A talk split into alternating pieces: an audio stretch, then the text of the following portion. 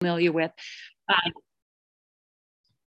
uh, Martin Armstrong, um, uh, Daniela Cambone with Stansberry Research, uh, Richard Werner, who's a British economist, um, Ernest Wolf, the German accountant, economist, I mean, Patrick Wood, who's a technocracy expert, um, Edward Griffin, who's also a technocracy expert, um, listening very carefully every time Archbishop Carlo Maria Vigano speaks out, David Martin, um, Mark Skidmore, Mark Crispin Miller, uh, Brian Peckford, of course, um, listening to my banker friends that are in the C suite, listening to John Titus and James Corbett and Whitney Webb. So these are the people that I've really, oh, and of course, people like um, Robert Kennedy Jr. Uh, you know, these are the people that I've really relied on for good information on what's coming down the pipe and how to plan accordingly. Um, the the enemy I keep a really close eye on as well. So I'm very intrigued to know what Mark Carney is saying or doing at any point in time, because in my mind, he is, as the former head of Bank of Canada and the Bank of England, I believe that he is the master of Trudeau. Trudeau is a nothing. I know people who taught with him in Vancouver at a private school. He was the idiot in the staff room. He had nothing intelligent to say. He is a complete puppet. So, uh, Mark Carney, on the other hand, is very dangerous, very powerful, and is in, in England, his nickname was Davos Man. He is absolutely bent on this agenda and he's pushing very hard for it. Of course, I, I watch Klaus Schwab very carefully with the World Economic Forum. I watch Dr. Jeffrey Sachs very carefully. He's in bed with the elite with the globalists, um, is very closely tied with the Pope and with Xi Jinping at China. Um, I watched Thomas Piketty, the French economist at the London School of Economics, very closely to see what he's saying. I try to keep an eye on the Trilateral Commission, the Council of Foreign Relations, the UN, the IMF, the WHO. Uh, the CDC.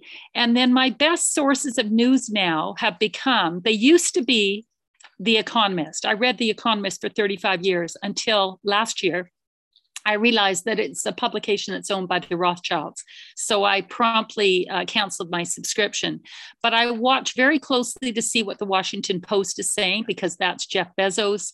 I watch CNN, their complete propaganda, MSNBC because that's owned by Bill Gates, CBC, The Guardian, BBC. Those are all puppets of the of the elite.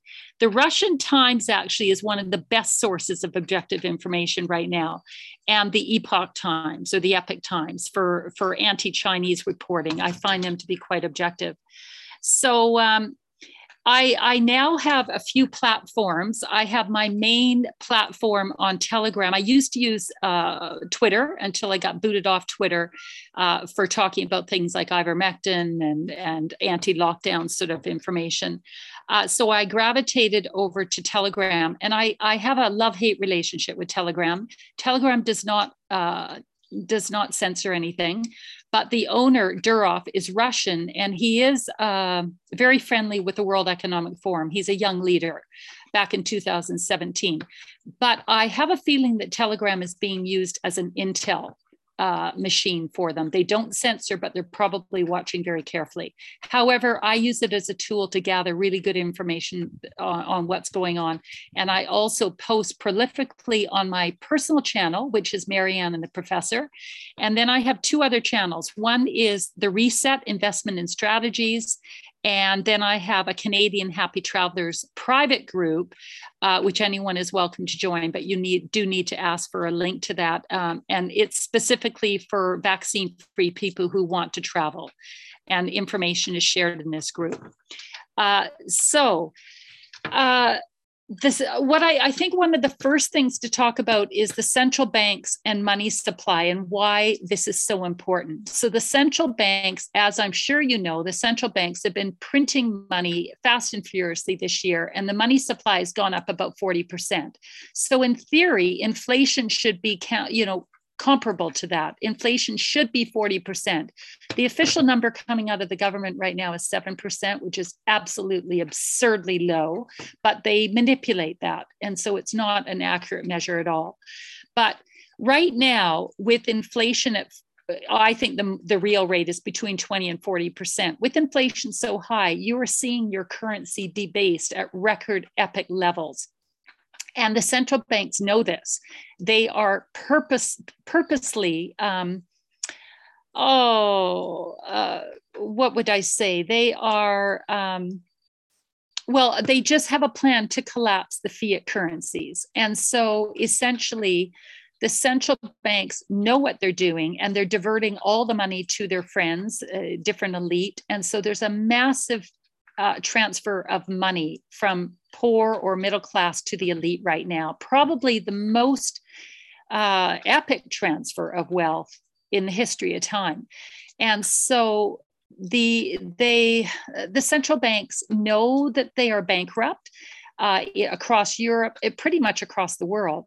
And so when the banks are fully ready to kind of pull the plug, plug, when the central banks are fully ready to go, my belief is that they will either stage uh, like cyber polygon sort of cyber attack and mm-hmm. claim that oh it was some nefarious character out of russia or that uh, you know that, that this is an outside job but it would be an inside job but they will collapse at some point the fiat currencies and force every everyone onto the central bank digital currency uh, it may happen in a more graduated way where the central banks roll out a central bank digital currency and offer this or try to entice the general population onto this new platform and then generally then gradually phase out the uh, fiat or fiat currencies, meaning cash or paper money. So that transition may be gradual or it may be sudden. But I think you really need to be aware of the fact that this is coming down the pipe, that the central bank digital currency is not um, in question. It's inevitable. It's just a matter of when. I've uh, I've talked to my banking friends and they have said, well, they think it's going to happen within the next year because the banks are establishing what's called open source banking, which will be a platform that will integrate all of the banks in Canada with the new central bank digital currencies that are all going to be linked in through the IMF and what's called SDR, special deposit reserves. And uh, so the IMF is very, very involved in this whole process of a central, uh, a central conduit for you know control and surveillance. So central bank digital currency really scares me because for all of you who have watched what has happened in China, that's the system that they're operating under and it is it's part of the social credit program where your banking is um, and all your finances are in a digital format but also there your how would i say your whole identity is digital. So your driver's license your health information including the vaccines all of that is integrated into one platform and that gives the government ultimate over you. So if you misbehave on social media or uh, oh my goodness, you attend a protest or you're associating with the wrong people, they pull the plug on you and freeze your bank accounts. So the central bank digital currency makes me very, very nervous. And that is one of the reasons that Catherine Austin Fitts talks about it incessantly and says, use cash, use cash as much as possible. And the reason that uh, Catherine is recommending cash is that the, the higher the use of cash in a population, the harder it is going to be for governments to transition over to this digital currency. So, cash is something that I really encourage people to use. Try not to use your bank cards, try to use cash as much as possible, because that, in a sense, is sabotaging the elites in, that, in this transition to central bank digital currency. Um, the uh, let's see what else? Fintech. You, you might want to be aware of what fintech is. The, the news um, has mentioned fintech in the last few days saying that they want all of the institutions to be reporting to the government via fintech on who's supporting the you know who's supporting these truckers. And um, it's a blockchain financial technology that supports these international digital currencies and the collection of data. So the fintech system is essential and it's a function of central bank digital currency. So it, it just allows perfect control and surveillance of digital currencies around the globe. So you're going to hear more and more about fintech, and that is the system that is kind of goes in lockstep with central bank digital currency. Now, as kind of a hedge against all of this nonsense that's going on, I think everyone needs to think very carefully about where your assets are and how are you protected from things uh, nefarious um, uh, you know characters who are going to try to make your life rather miserable in coming years. So you want to look at your physical assets. And when i say physical assets i mean uh, assets that are resilient against inflation and present you or, or provide you a defensive position as currencies collapse. These can be uh, physical assets such as um, you know your home, uh, farmland, uh, vehicles, um, mach- you know boats, airplanes, machinery, alcohol, medicine, food, uh, physical gold, and other precious metals. Any of these physical assets uh, will provide you security or kind of a defense against inflationary pressures. And so, in unstable times, physical assets are really important. So, I know people who are buying tractors, and it may seem like a very strange place to park your money, but a, a tractor is going to appreciate um, as the value of money declines. The value of uh, of a tractor should go up in in um, in direct relationship to depreciation of the asset of, of the currencies. So physical assets are really important to be considering at this point. Um, if you're worried uh, about rising interest rates, I think that you need to really seriously have a good look at your debt because debt is going to be very, very dangerous during volatile times and, um, and rising interest rates. Assuming inflation is rampant, and um, rising interest rates are looming, I recommend avoiding any open loans, lines of credit, home lines, um, all debt that uh, has variable rates that can increase if interest rates spike upwards. Uh, the Bank of Canada has already warned us that they're going to roll out a few uh, interest rate increases this year. And, um, and I think that that's just inevitable, is just how much.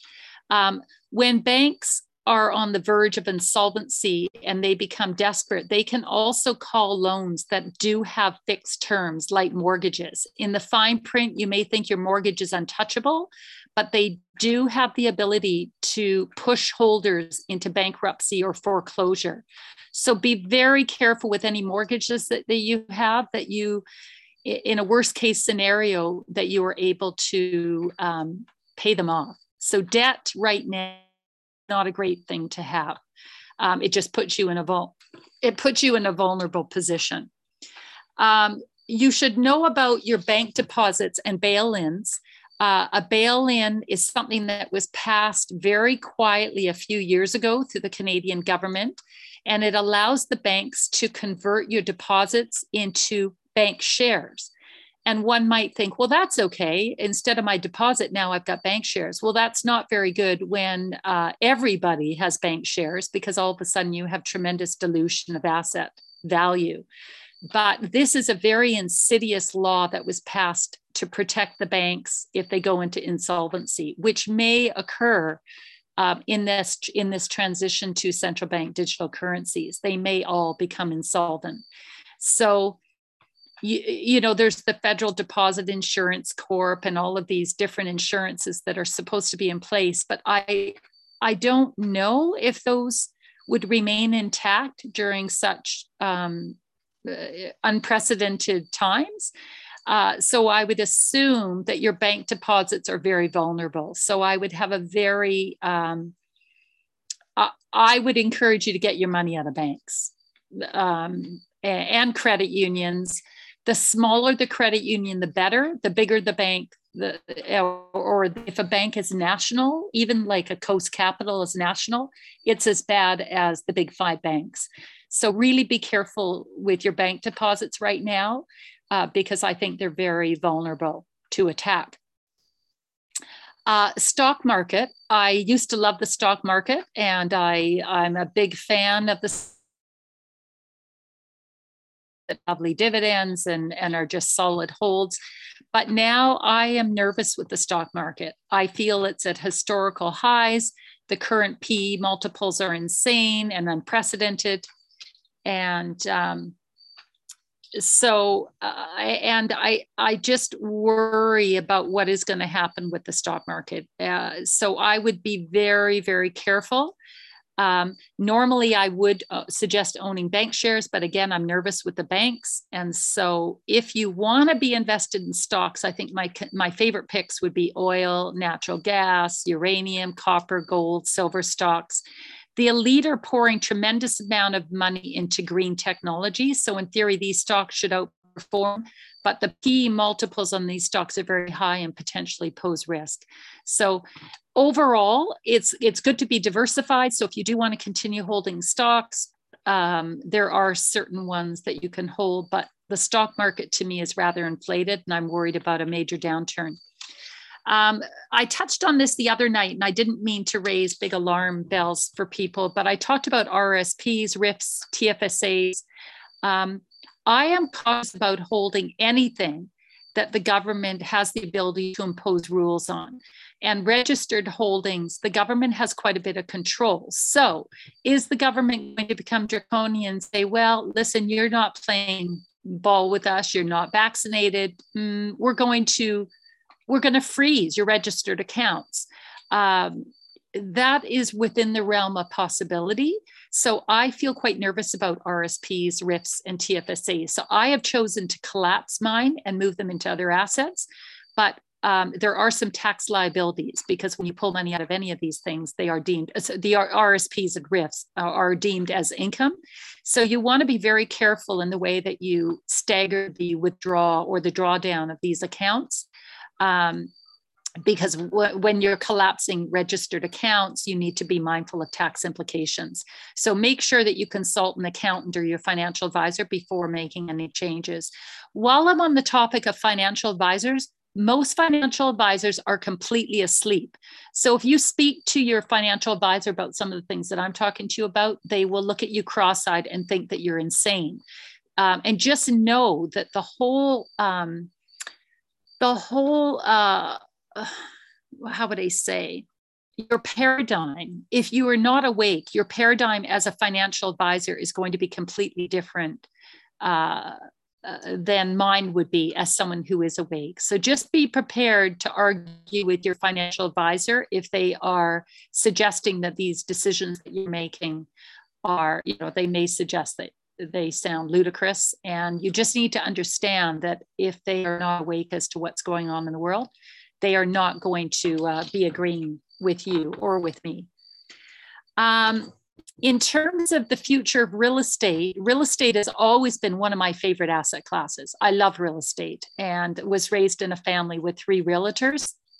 Um, but um, with inflation rates high and interest rates going higher, I am worried about real estate because I worry that uh, when people need to refinance their mortgages, they are not going to be able to uh, to cover the mortgages at the new rates.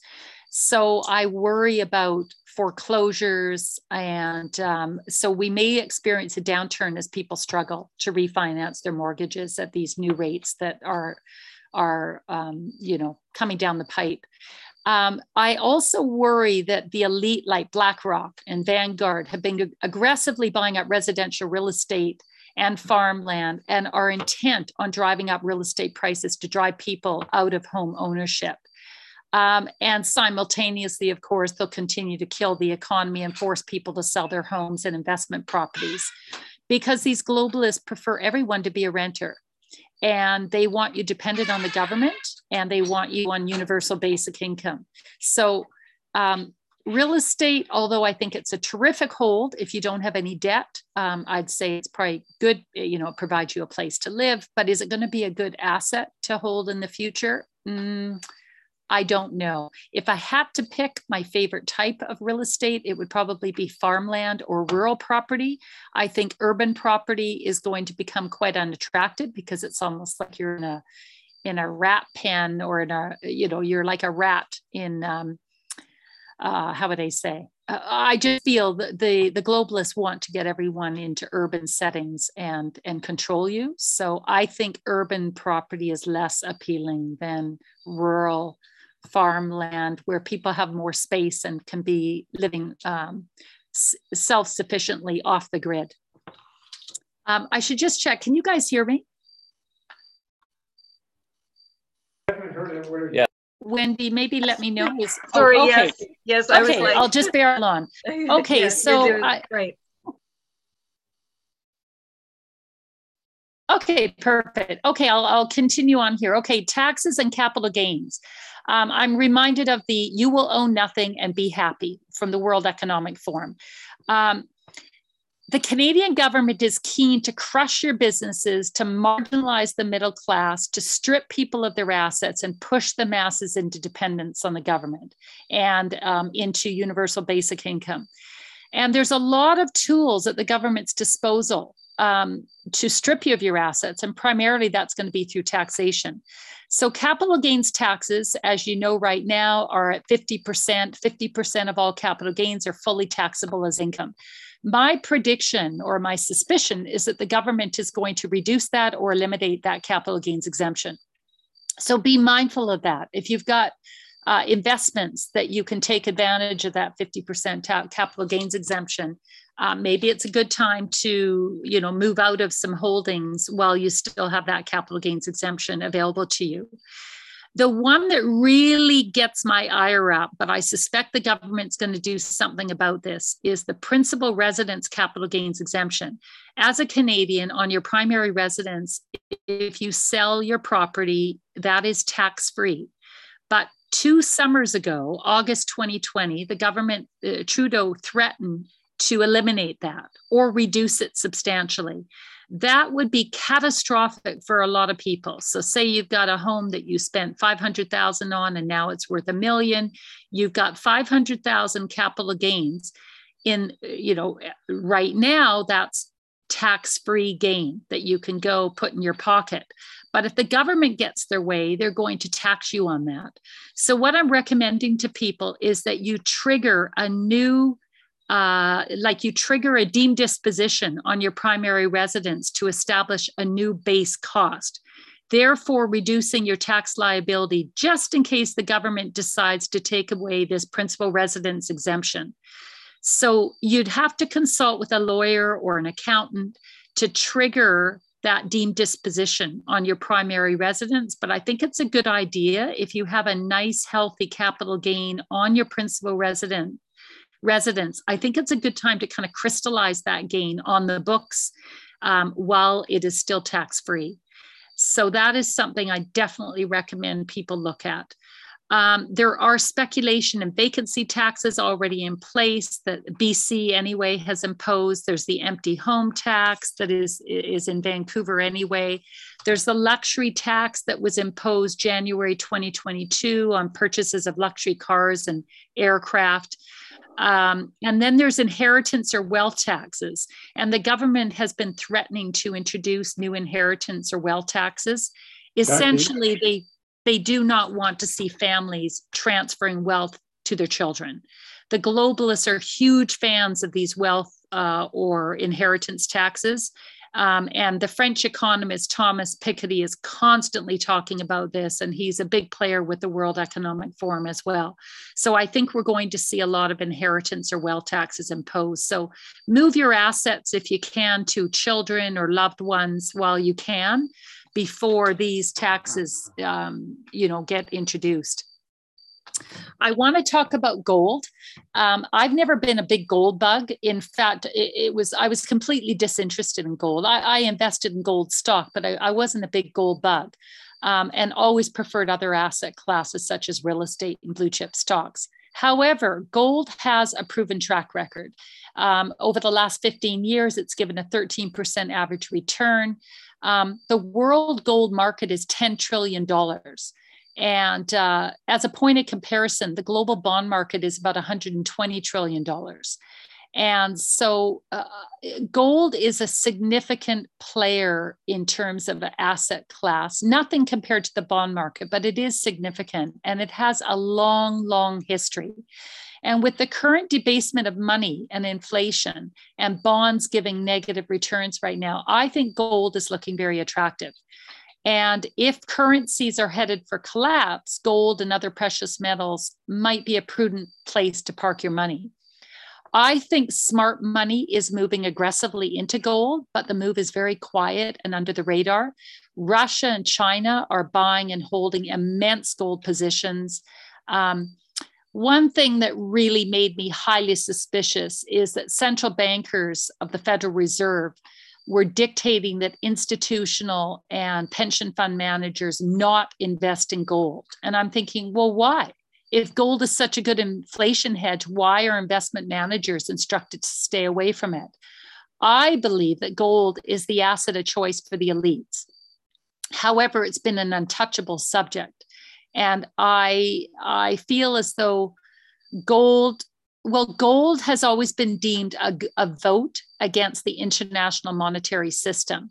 And I think that's one of the reasons that the elite have always tried to discourage people from buying gold.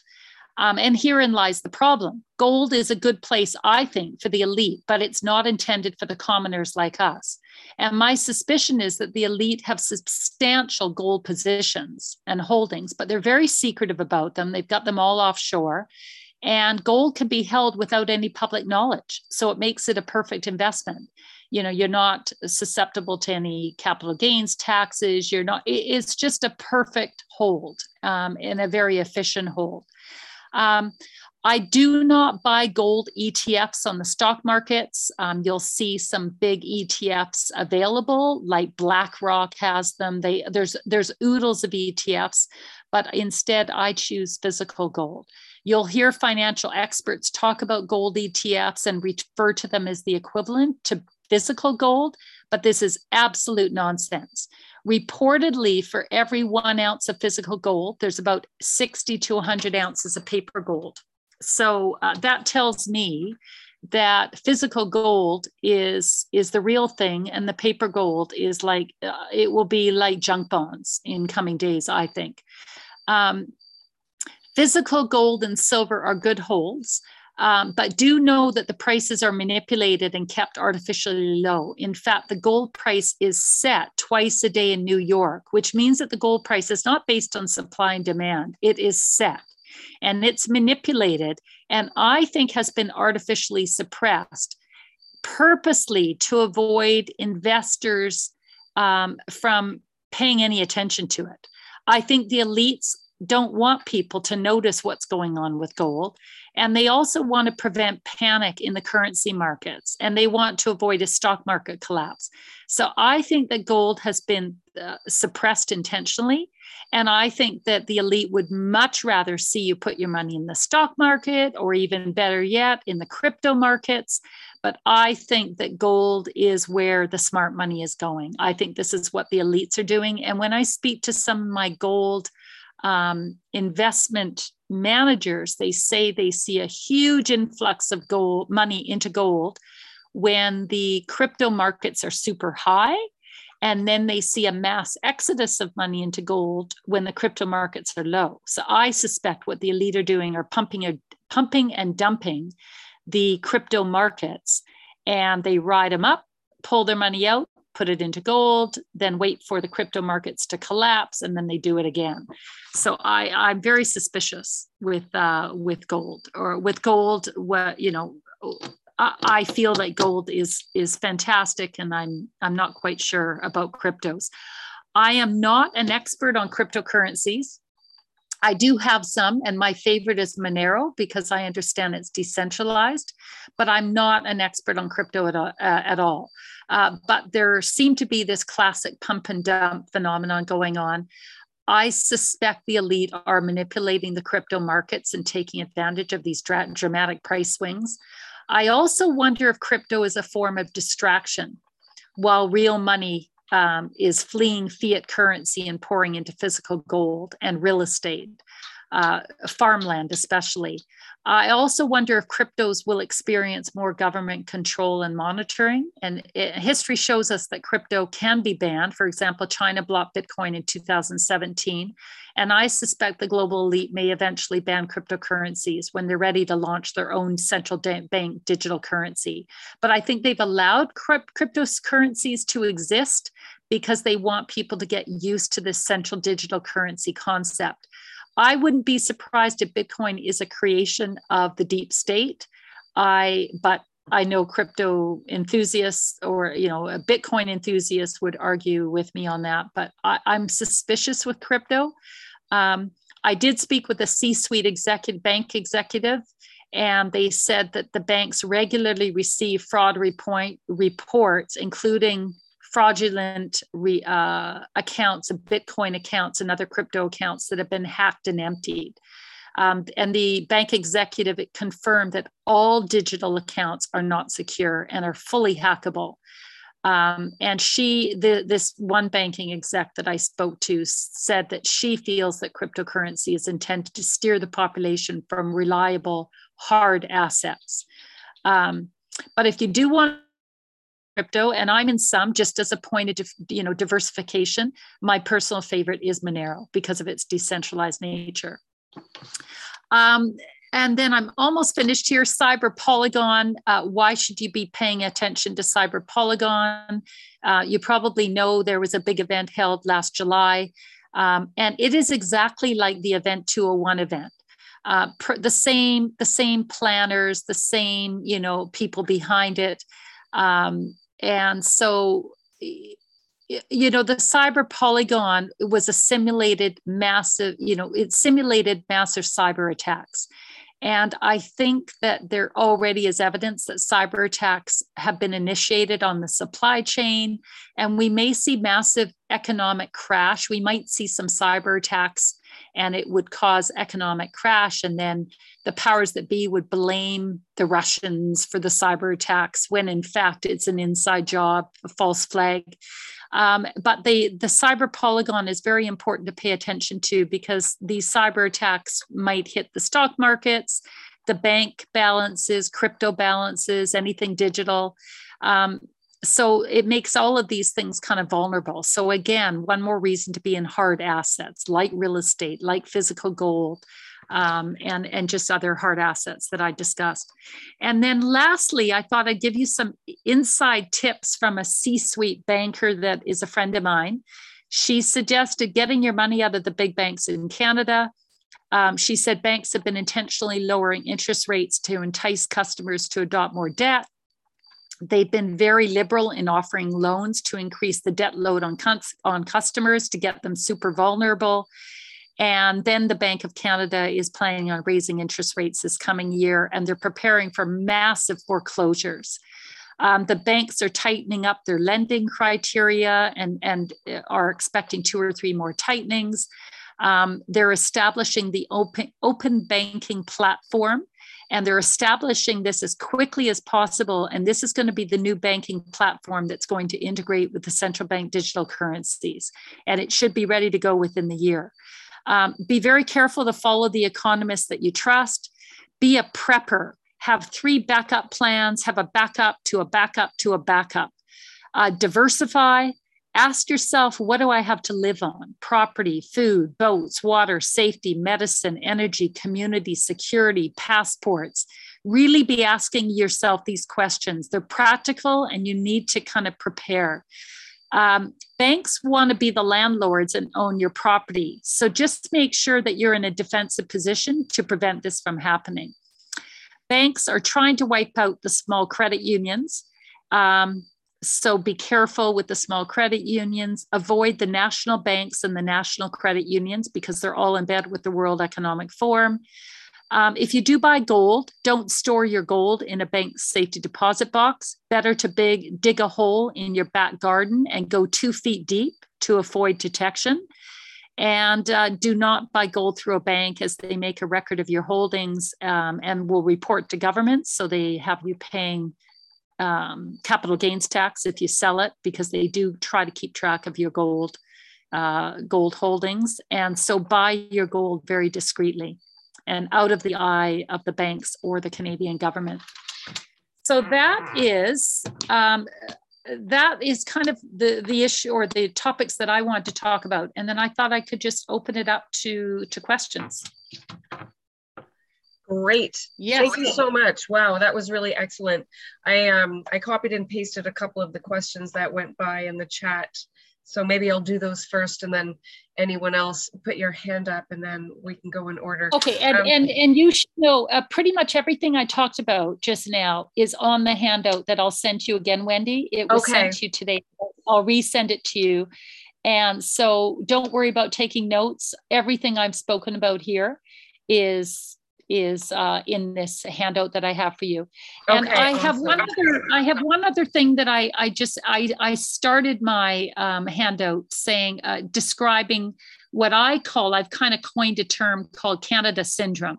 It's the irrational belief that the government has your best interests in mind. And this delusional belief guides your decisions as you live in strict obedience to an unsubstantiated narrative while maintaining a blindness to systemic and pervasive abuse.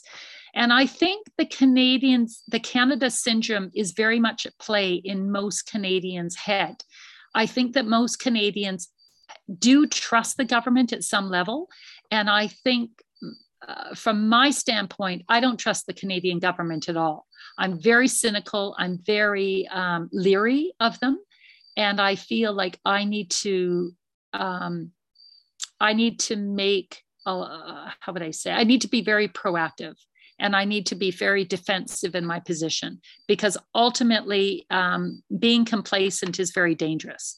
So you want to be very, very, uh, you want to be very proactive and you want to be very inquisitive.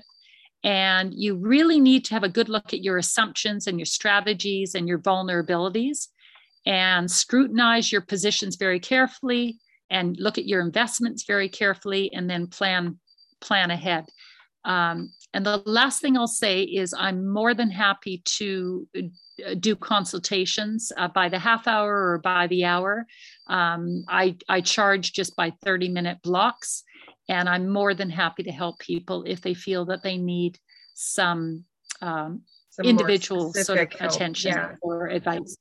Oh, yeah. that's that's excellent. Uh, maybe maybe you can put it, whatever information about that in the chat if people want to write it down and then they can contact you um so okay, yeah and so, i'll also the the information that i'm sending has all my contact information on okay, it and i perfect. apologize i have been inundated with emails the last couple of days and i'm sorry i have not managed to get back to most of you so just know i will one by one kind of go through the emails but to tell you the truth, I was ziplining today in the jungle. So I was away. I was away all day today.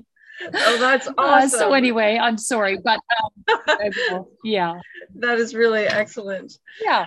Um, I had a quick question about the banks. So um, at one point you said get out of the big banks and go to something smaller. But if banks are going to themselves start going bankrupt, wouldn't the smaller ones go bankrupt first? Uh, actually, I think the smaller banks are uh, uh, are safer in some sense because they have, I think, more of a relationship with with their clientele or their customers, and and the smaller institutions tend not to have um, a relationship with the World Economic Forum, whereas the world, you know, the, the larger banks are all in bed with them and that agenda. I so I think that the smaller institutions at this point are a safer bet. So okay. if I had to hold my money in an institution, it would be, you know, something like in Vancouver, a Blue Shore um, or Prospera or some of these smaller institutions I have more confidence in right now. But quite frankly, I'm not happy having any money in banks. Right. Uh, I use it as a, a tool to move money from A to B, but I'm more inclined to get your money out out of Canada, get it into US bank accounts and get it out and then move into other assets. Okay, so then another question mm-hmm. was how do you deal with things that are direct deposited, um, like even pension payments and things?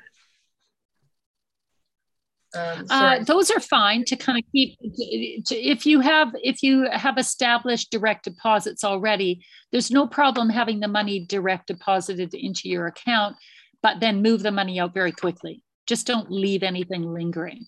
You know, a little bit of money is fine to kind of cover various uh, obligations that you have, but I would not be holding any sizable sums in in bank accounts at this point, especially right now we're seeing the government impose these draconian rules with anyone who appears to be even remotely supportive of you know of the truckers or any of these protests or against vaccine mandates. Um, i feel like there's a witch hunt on right now and i do wonder the extent to which the government is going to uh, freeze people's bank accounts. Uh, yeah that was another the question as well like how how mm-hmm. how much are they going to go after like regular people that donated a hundred bucks or are they focusing more on like bigger donators? Do you know what i mean? You know what? It, the uh, well i guess if you look at our government and the mindset they have they view anyone who is supporting these uh, truckers or any anti-mandate uh, you know uh, protests they view us as the enemy they view us as um, radicals. They view us as dangerous, as terrorists. So if you look at the logic of how they're painting us as, as evil, I, I don't put it past them to come after our bank accounts. Why not? It's a great way uh, to send a message out there and say you better behave or you are you know you're going to have your rights stripped from you so I wouldn't put anything past the Canadian government right now. As long as Trudeau is at the helm, I think we have no rights. So you have to expect the worst that he is right. going to call through those 92,000 people who donated money, you know, through Give Send Go or GoFundMe. They'll probably go through all of those individuals and at some point do something, either threaten you or freeze or freeze your bank accounts. I don't think it matters how much you donated. Right. I think that they are going to send a very clear message to those of us who, so, and, and uh, I'm in that group, you know, uh, yeah, uh, I'm part of that. Yeah, a lot so, of people um, are, yeah. Yeah. Yeah. Um, along the lines of the cyber attacks and the, the economic crash, what what do you see as the timeline for that? Is that like imminent, happening, you know, now, or is that sometime in 22, or you know, in the next like what what's your timeline ideas about? No that that all that really is the million dollar question. I would say um, it could be this year it could be next year. Um, so i would i would plan for it to be sooner than later. Get yourself organized and get things in place sooner than later and expect it to happen. Uh, ideally you're in a position that if it happens tomorrow you're okay. Okay and then there was so another get, question get, about how do you move money to the US? And I'm just going to let my dog out. Uh, okay, so so the best way to move money to the US is to set up a US a US dollar account in a Canadian institution and then move it to another US institution from US dollar to US dollar and then uh, you know and then you can start buying property overseas or you can move it into physical gold offshore um, because most gold that you purchase offshore is through us us bank accounts. So you want to get the money into us bank us accounts into us dollars asap okay um, all right. I know I'll the banks to, are. Sorry, go ahead. I, I, know that the Canadian banks are tightening up on this, uh, so you might need to be quite um, quite clever with the way that you go about it. But yeah, I'd say um, yeah, set up set up US US accounts first, and then try to get the money in out that way. Okay. And then do you and think and the banks are the banks are very nosy right now. They want to know exactly what you're doing. Remember, you're not obligated to tell them, but they right. always want to know why, what, how, who, you know. and and just make up a, a lame excuse and, and carry on. Don't tell them what you're up to. Right. And do you think the US will follow Canada or do you think the US banks are going to stay more stable? Like, why wouldn't all of this uh, happen there in, as well? In the long term, if I were to predict, I think the, the European central banks will collapse first. They're, they're perfectly bankrupt. I, I think actually the US is behind us. Uh, there's way more resistance in the US. You've got half of the population there is awake. So I have more, much more confidence in the US than I do in Canada. Okay. So, yeah. Okay, mm-hmm. so I'll go to some of the hands that are up. Uh, Tracy, you're first. It's actually Kevin. Hi. So okay. I had a question about about investing into into precious metals like like silver and gold. Um, so aside from like I know ETFs are are not good because they're just paper, but what about the Sprott physical silver and gold and those metals on the stock market? Are you familiar yeah, with those? I, I like Sprott. I like Sprott. I, I do like Sprott management. Um, and if they say that they're backed by physical gold, in theory, that should be the case. But a lot of them say that they're backed by physical gold. And what I can't figure out is how can all these ETFs, you know, for every one ounce of physical gold, there's 60 to 100 gold ETFs. At some point, somebody is lying. And I, I just, so I used to buy ETFs, but I have sold off all my gold ETFs and I I only buy physical gold now. So I'd rather own the physical.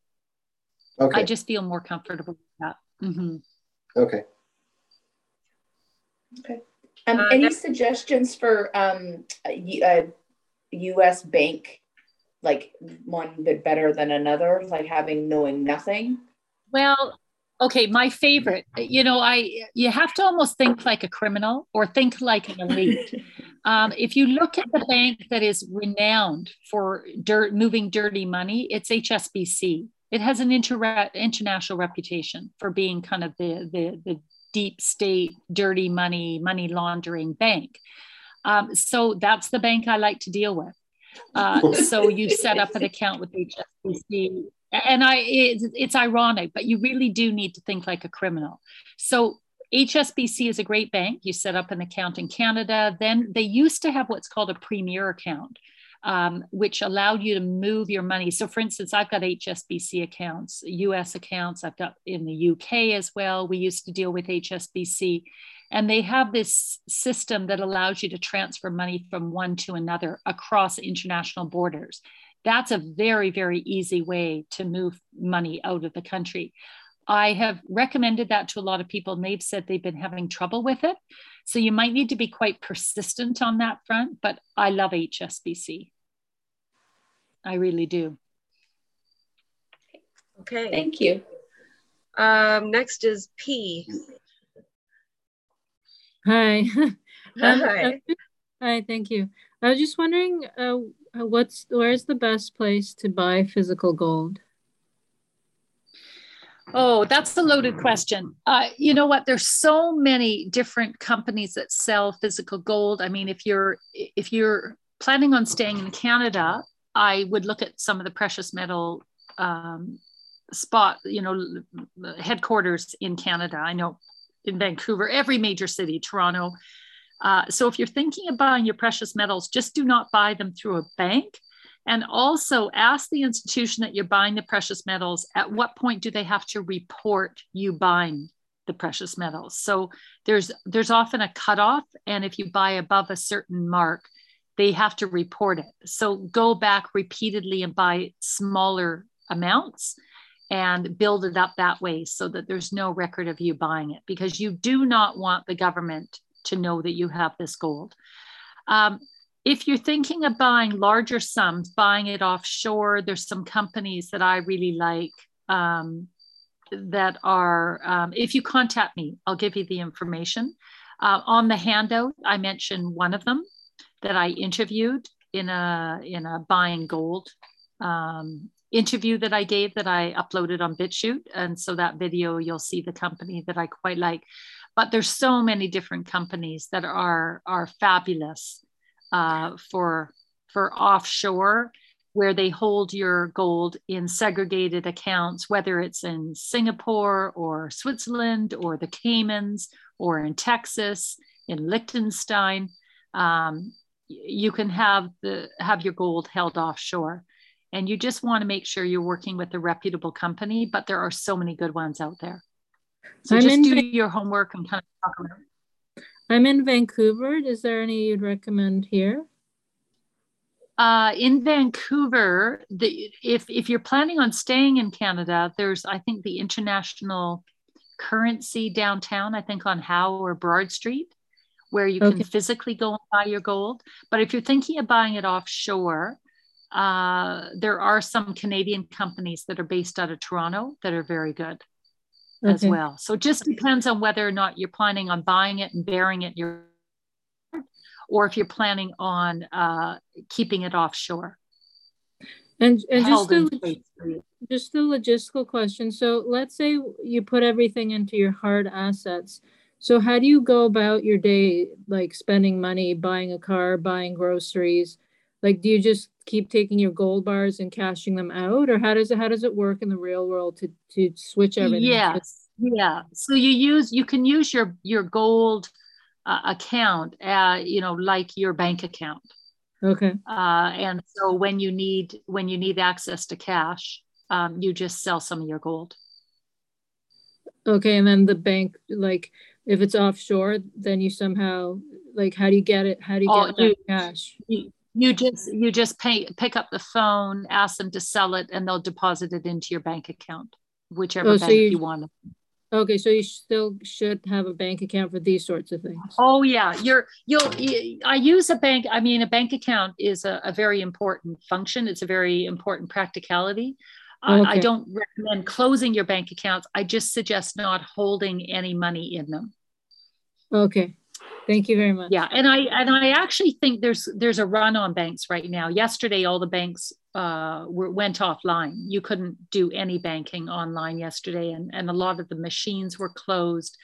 And uh, I think there's a I think people are getting quite nervous with the banks right now. So um, you just you know there will come a point at which the banks say, "Oh, sorry, we don't have your money." I know people who are trying to get large sums out of the Royal Bank and the bank has said sorry we don't have your money. And they've been working with mm-hmm. lawyers for two years to try to get deposits out.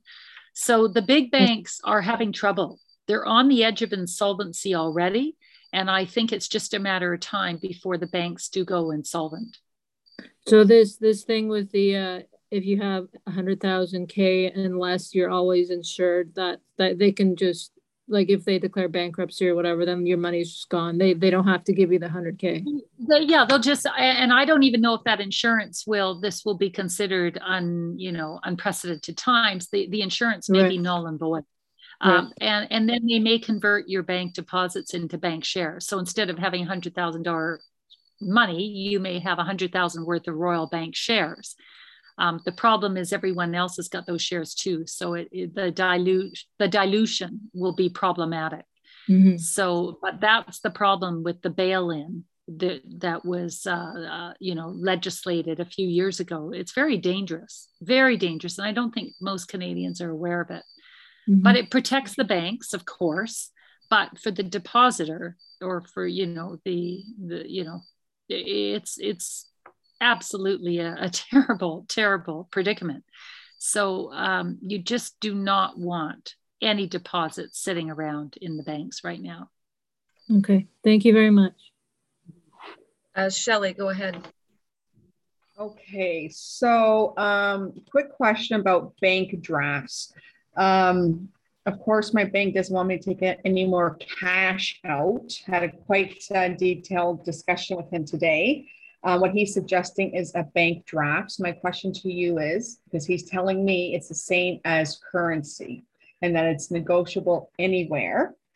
And he would advise me to take out several smaller drafts instead of one large draft. So what do you think about that? And then I have another question. Oh, now that this is very interesting. So your banker today, when you're trying to withdraw money, said, "No, I can't give it to you. I can only give you a draft." It's because we've already taken out ten thousand dollars, so it's going above and beyond what we normally would take out. Um, yes. Well, that see, that's very interesting because if you have a million dollars in the bank, you should be able to go today and withdraw it. So the fact that they're limiting you to 10,000 on a withdrawal is is symptomatic of a much bigger problem. They do not have the money. Yeah. So um, so, so, what do you so, so a bank draft I, I find that interesting that they're suggesting that you do a bank draft as though that's going to help your situation and then you're supposed to take that bank draft to another institution and deposit it elsewhere is that what he's suggesting that you do yes yes. Hmm. Mm-hmm. oh see that to me is um that is very interesting. He very interesting said, information. he also said if i take out anything further right now um, that, that they would have to report report to some authority because it's more activity in, in my account than normal and they'd have to make sure that there was no nefarious things happening okay that that they're probably alluding to FINTRAC which is something that trudeau's been talking a lot about the last couple of days and FINTRAC is that global reporting system and kind of banking surveillance system that they're setting up mm-hmm. um, so yeah see you know the, there here's a perfect example mm-hmm. of why does the bank have any authority to tell you um, what you do with your money that is sitting in deposits. It's just appalling that they are starting to do this but it's symptomatic of a much greater problem which is um, they are trying to control the use or movement of your money. Um, and this is what I anticipated happening, and it sounds like it's it's escalating as we speak.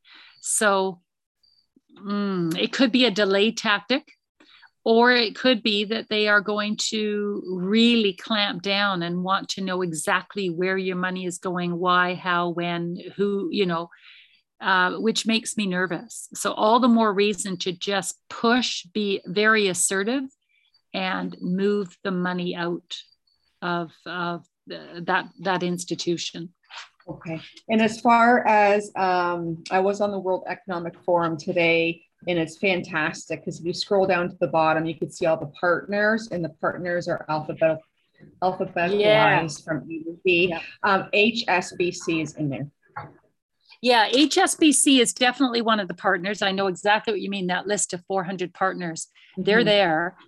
Uh, mm. however, I think that HSBC is also a bank that these criminal globalists are using as well to move their money around.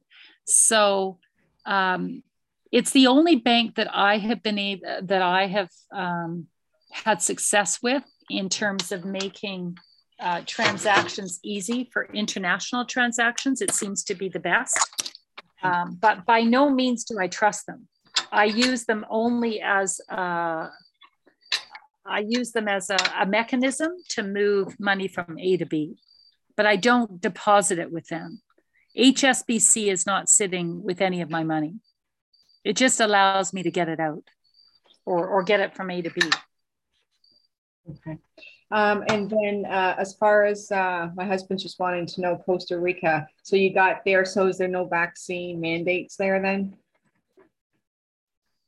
Oh, I'm sorry to say, but Costa Rica, sorry, I'm eating my dinner. Uh, Costa Rica is 100% a puppet of the globalists and uh, is in bed with the World Economic Forum. In fact, their current president, well, actually, they just had election, but the the president up until now um, was a young leader, and and you know got all sorts of awards from Klaus Schwab. Mm. Uh, and the new the current election there are two candidates. They have a system here where they kind of have a preliminary election and then they they see who are the major candidates because I think there were like 20 and they narrowed it down to two or three and uh, or I think it's two. And the two major candidates right now are both Harvard grads. One worked with the United Nations and I think the other the World Bank and they're globalists as well. So I'm under no um, uh, how would I say, notion that Costa Rica is any better than anywhere else. What I do like about Costa Rica is that this is a country uh, of, um, they have no military. It is a little bit of the Switzerland of Central America. And the people can be very, um, how would I say? There can be rules in place, but the people don't pay too much attention to them. So compliance is quite poor here. And it's very easy to live off the grid. So mm-hmm. even if they had vaccine mandates here, you can still get food, you can still get fresh water, the temperature is very comfortable, and it's away from um, 5G. Uh, and there seems to be a heavy concentration of elite here, like uh, you mm-hmm. know the head of you know like Jack Dorsey from Twitter. There's a lot of millionaires and billionaires here, and I figure if they're here, I want to be here too. So I like to be wherever the elite are wherever they're hanging out to me is a safe place to be. Do you think yeah, Florida is uh, safe? Yeah. Oh, I'm sorry. What was that? Sorry. Do you think Florida would be safe as far as financial? Um, I think so. And Florida would have been a fabulous investment real estate wise a year or two ago. Mm, I like Florida. I like DeSantis. Um, I like Texas as well. My suspicion is that the US will eventually go into uh, enter kind of a civil war. And if you have a chance, listen to Martin Armstrong, um, Armstrong Economics. He is the economist that has the best record, track record in terms of forecasting downturns and major shifts in economies. And he has been incredible um, he's often on as a guest on the Michael Campbell show, Money Money Talks. Um, but more recently, he gave a really great interview with Del Bigtree a week or two ago. It is an absolutely riveting interview, and watch and see what he says about the US because he is American. And he gave some very bold predictions on what is going to happen in the US. So if you're thinking of heading south, um, have, uh, have a listen to that. Um, but yeah, I like um, my only problem with the US is well, two problems. They've got 5G, which I don't really want to be around 5G. And also, I feel like the US is doing a lot of war, uh, fear mongering, and war mongering. And I, I worry that the US could end up being um, not only in a civil war, but I think engaged in some sort of uh, uh, bigger war, you know, with China or Russia. So I prefer to be away from the center or the hub of things. So, but, but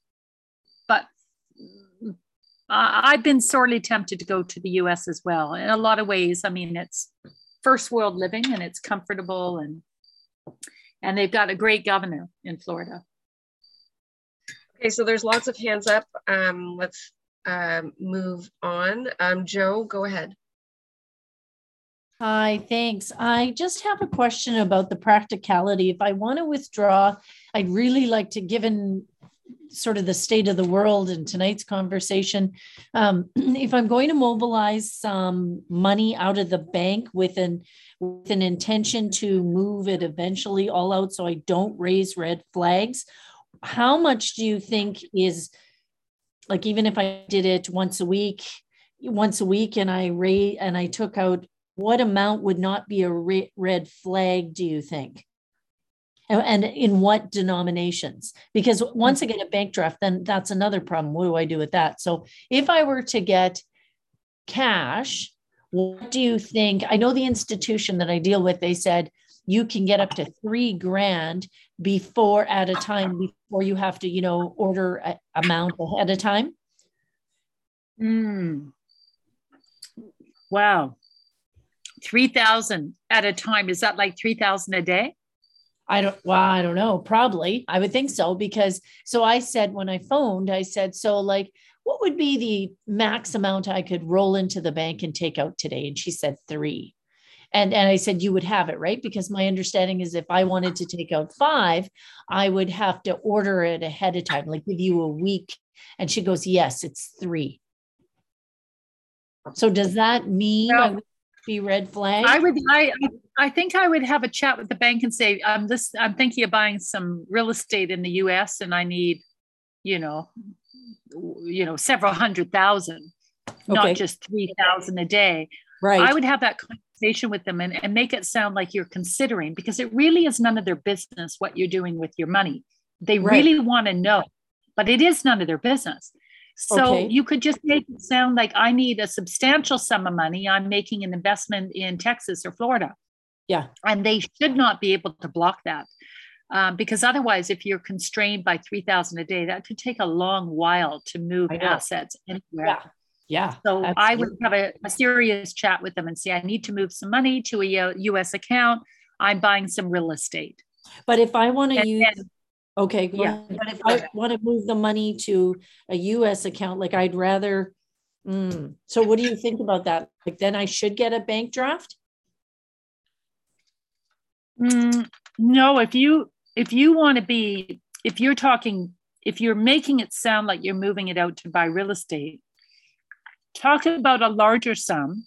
Yeah. And say, listen, I need X number of dollars put in my US bank account because I am looking at real estate. I can't do this $3,000 a day limit. Okay. I need X amount put in immediately. And if you're not getting any action, um, demand to speak to the manager. So mm-hmm. then are we talking about right? Right. So we're talking about the US bank account through HSBC. Is that what you mean? That one kind of thing?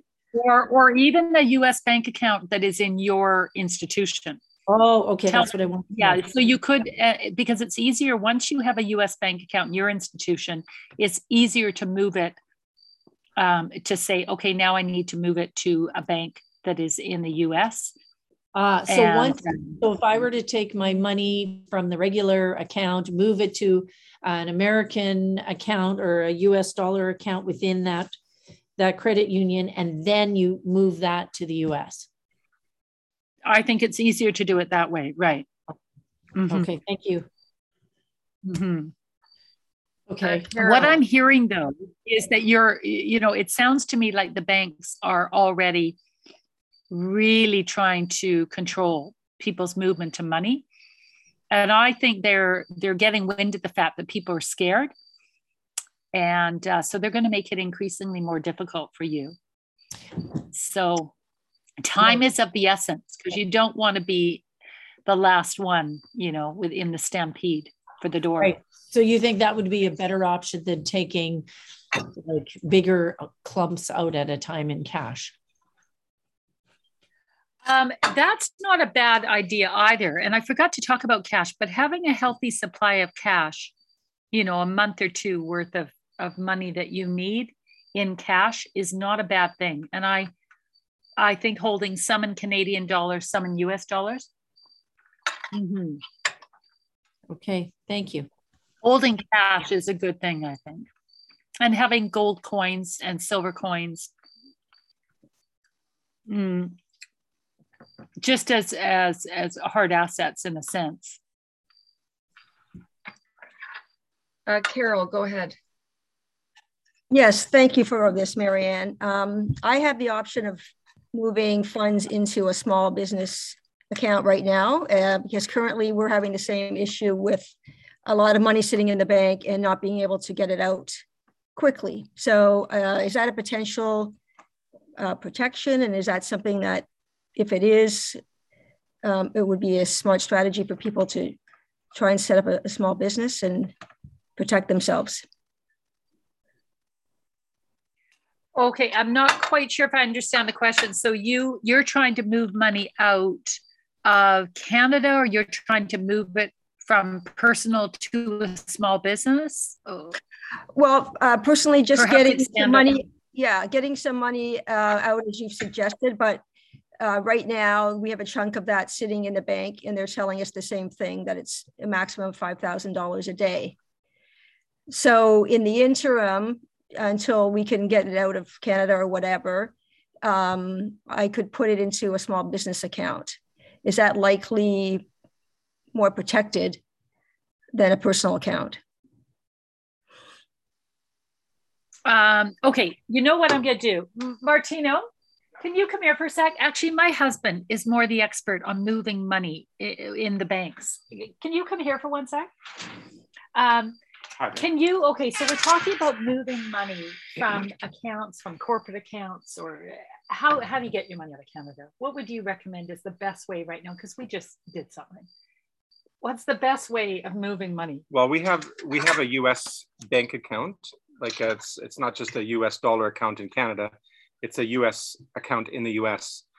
Um, that can be tricky to get now, even through HSBC, I understand, but that that would be one option. And the other thing you probably talked about already was just get it into get it into gold or silver mm-hmm. um, in a in a U.S. institution of some sort, like SWP, yes. for example. Um, okay, so here, actually, can you buy the gold through SWP in Canadian or US? You can both. Yeah, you can. You can. You basically are sending the money to a US bank account. But how do you do that? You can sell send it from your Canadian account. But how do you? Uh, wire is transfer. the bank is a wire transfer? Okay, so wire transfers sound like they still are a way to do it. And when you're buying gold, um, I I treat gold as kind of like you know it's the bank it's your bank account it's your new bank account so a lot of the houses that sell gold allow you to wire the money directly and are there do you find that martin the banks are giving you a lot of problems like no. today when you were they always ask why you're doing it and i just say financial management but we're talking 50 100000 dollars at a time we're not seeing problems for larger sums not moving not yet that could change hmm. but um, a lot of people are encountering like $3000 limits What's that all Oh, if you're doing e-transfer, yes. Yeah, if you're doing an e-transfer, they're going to impose the $3,000 limit. How do you bypass Some, that? well, different banks have different wire transfer limits, and that's the nice thing about HSBC, especially if you have a um, Premier. a Premier or what's the other one? Starts with the the other account. Anyways, they have much higher wire limits, wire transfer limits. So what are those limits? Um, up to like a hundred thousand dollars. Yeah, up to a hundred thousand per. You just requested and then they, they. So when you're setting up your account, uh, you want to tell them that you want to be moving large sums. And what do you usually use as your excuse as to where the money's going? Financial management. Financial management is what they my don't ask the says. second question. No, but don't tell them anything. No. Sorry, I don't know if that answered your question. um, but it's mainly a short-term situation just if it's a you know if there's something that could be happening quickly um because now we're looking at tomorrow being saturday and then there's the holiday here on monday so it's mainly a short-term strategy whether that how do you if the bank is not open martin how else can you move money efficiently out it's tricky it I mean, there's, there's, we've been we've had some issues as well because we're not in the country. So for example, a couple of our institutions that we work with, we can't do wire transfers unless we're there in person. So then we're limited to the small amounts per day, like the e-transfer limits, and even they have like weekly and monthly limits. Um, and that's why HSBC has worked well for us because there's a the higher transfer limits. Um, but like we have a tra- account with Coast Capital, uh, because we're out of country, there's we can't do more than three thousand a day. and then there's a limit per week and a limit per month. So you're you're quite limited, really. If you go in in person, you can get the money. Yeah, back. if you go in person, then you can do a, you, you, but a, a bank are, draft or something. People are running into problems with that even. You shouldn't run into problems with. Well, maybe maybe this is something with the bank, new. Well, with a bank draft, that should be fine, eh? Yeah, if you go in and do a bank draft. And then take it where?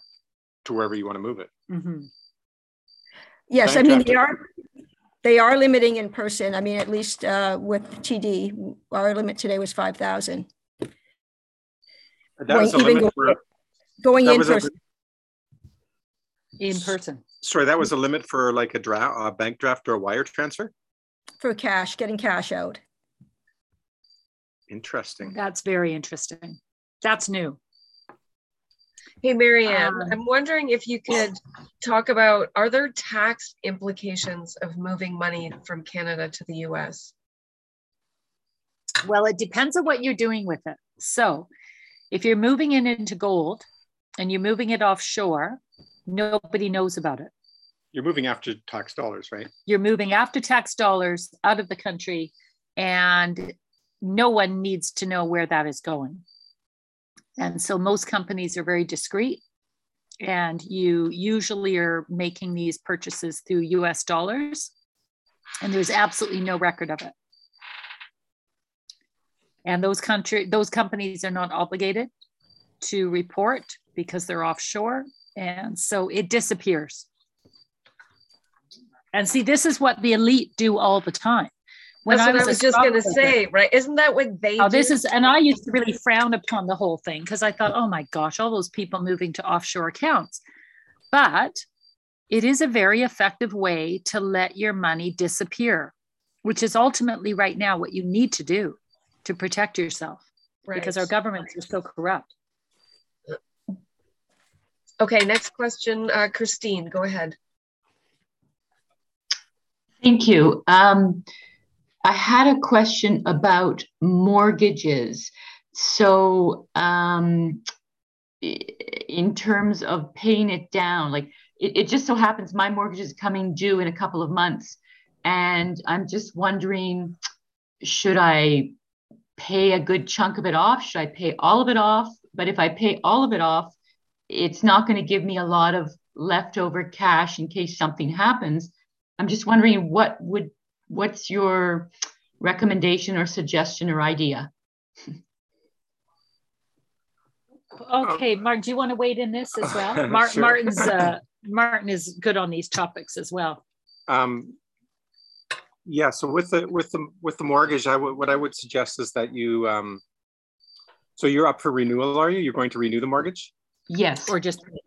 Okay. I mean, if you can, if you can, if you can um, get a really low interest rate, I think they're still offering low interest rates. Um, then I don't think it's such a bad idea because the value of money is eroding over time, right? Because of inflation. Um, but that being said, I would be pre- I'd be prepared to have um, a backup plan so that if they call the mortgage, that you have the cash to pay it down, or pay it off, or paid off. Um, because we, I mean, we have a, a, mortgage that we have chosen not to pay off just because it's getting cheaper by the day. Um, you know, we'd sit for three years in the term. We could pay it off, but there'd be a penalty in, in our in our case. Um, but if it's coming due anyways, then um, that would be a consideration. And then you're not tying, you know, you're not tying up all your cash by paying off a mortgage. Um, that would just be one recommendation. Yeah, right. so don't you don't necessarily have to pay off a mortgage if you have the funds to do it you don't necessarily have to pay it off as long as you know that that money that you could use to pay it off mm-hmm. is in a secure place. Right. That is appreciating or at least retaining its real value against inflation. And I right. think, uh, yeah. So it, it's, um, I mean, it's not in gold or anything like that, or or cash or anything like that it's in uh, like mutual funds and, and um, maybe some stocks. It's with a financial yeah. person.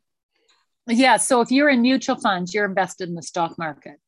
You're probably in lots of banks and utilities and uh, REITs and things like that. So, um, hmm. Yeah, I if you've got money eh, sitting in mutual funds and in the stock market, I would be inclined to be pulling it out because I think the market, the stock markets are pretty high right now. And they could go for what quite a crumble. So you could see your mutual fund values decline quite dramatically. I would put that money in more tangible assets than the stock market or like mutual funds.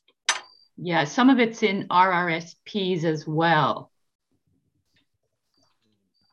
Which again, mm, then you're going to get hit with some income tax as you draw that down. Yeah.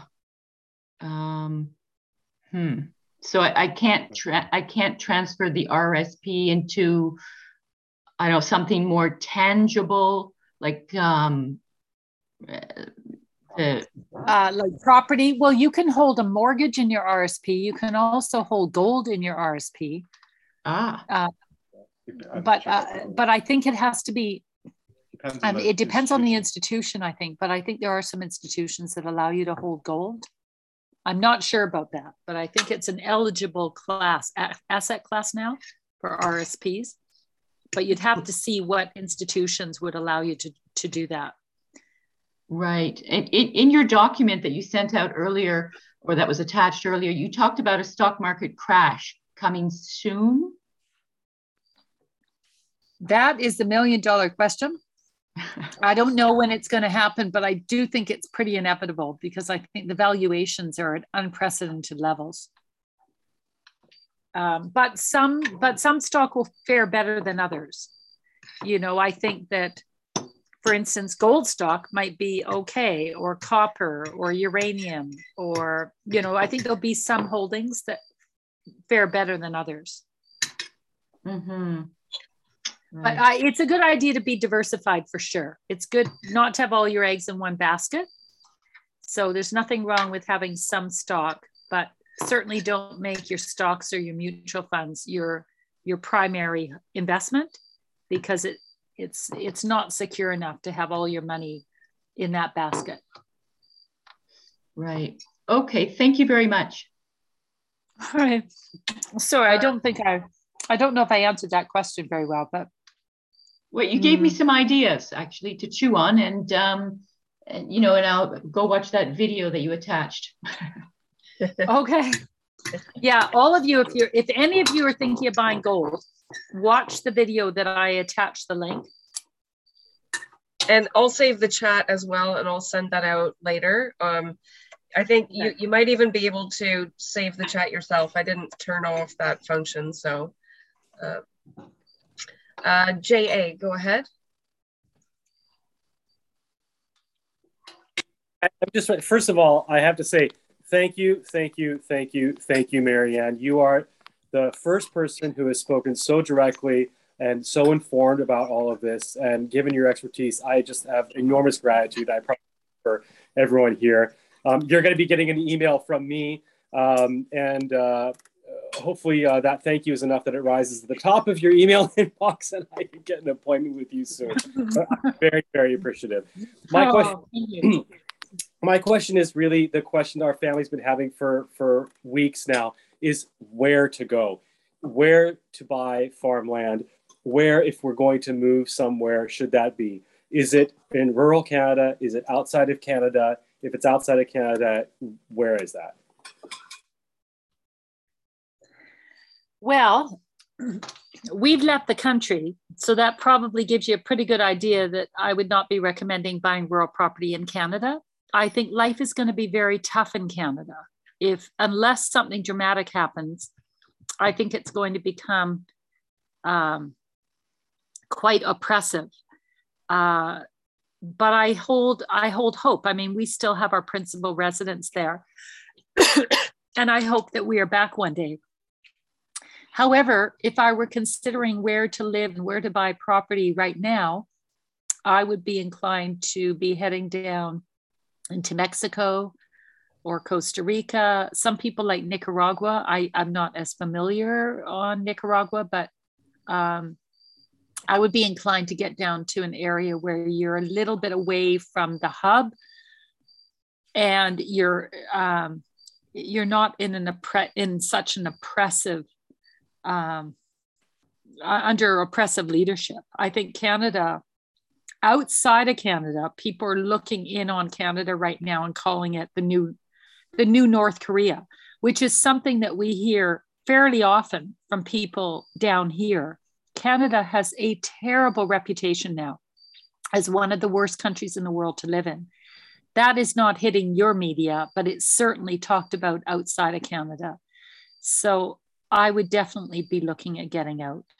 And on that note, I do have that a channel that is the Canadian Happy Travelers with lots of ideas on how to escape Canada, whether it's private charters or certain borders that seem to be more friendly than others. So, um, but yeah, I would be inclined to leave. What about um? And then what about in the U.S.? Like, what about Hawaii?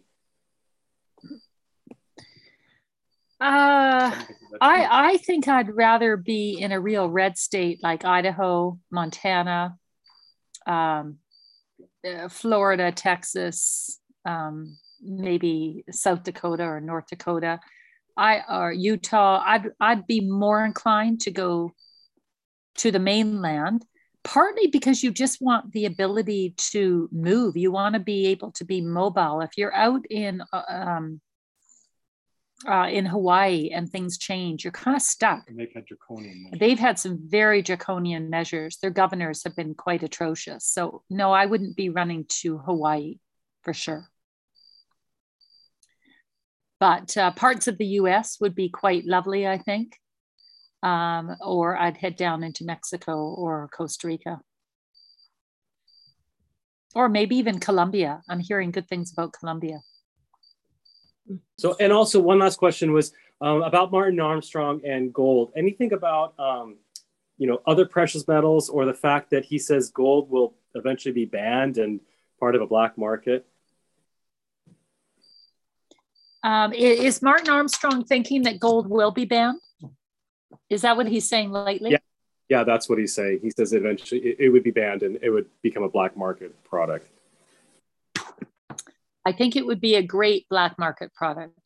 Um, if it gets banned, I still think it would still be functional. But um, yeah, there, there's other there's other precious metals. I mean, there's um, platinum, uh, silver may not be banned because it's got so many industrial purposes. So certainly you could diversify. And if gold gets banned, the elite are not going, the elite are always going to use it. So I think there'll always be a good black market for it.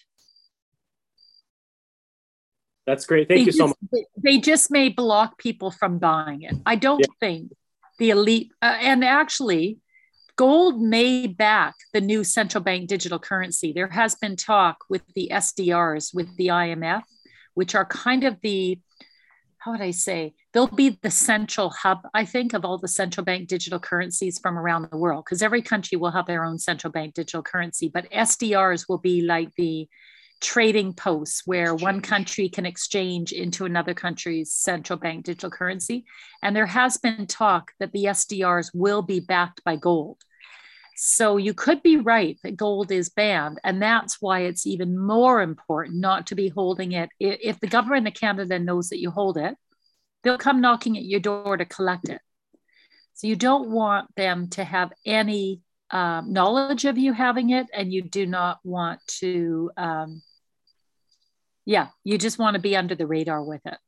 And your channel is called the, it's the Happy Traveler, is that? where I should go to see more? Uh, okay, that's a private. The Canadian Happy Travelers is a private channel, but I put the link in the email.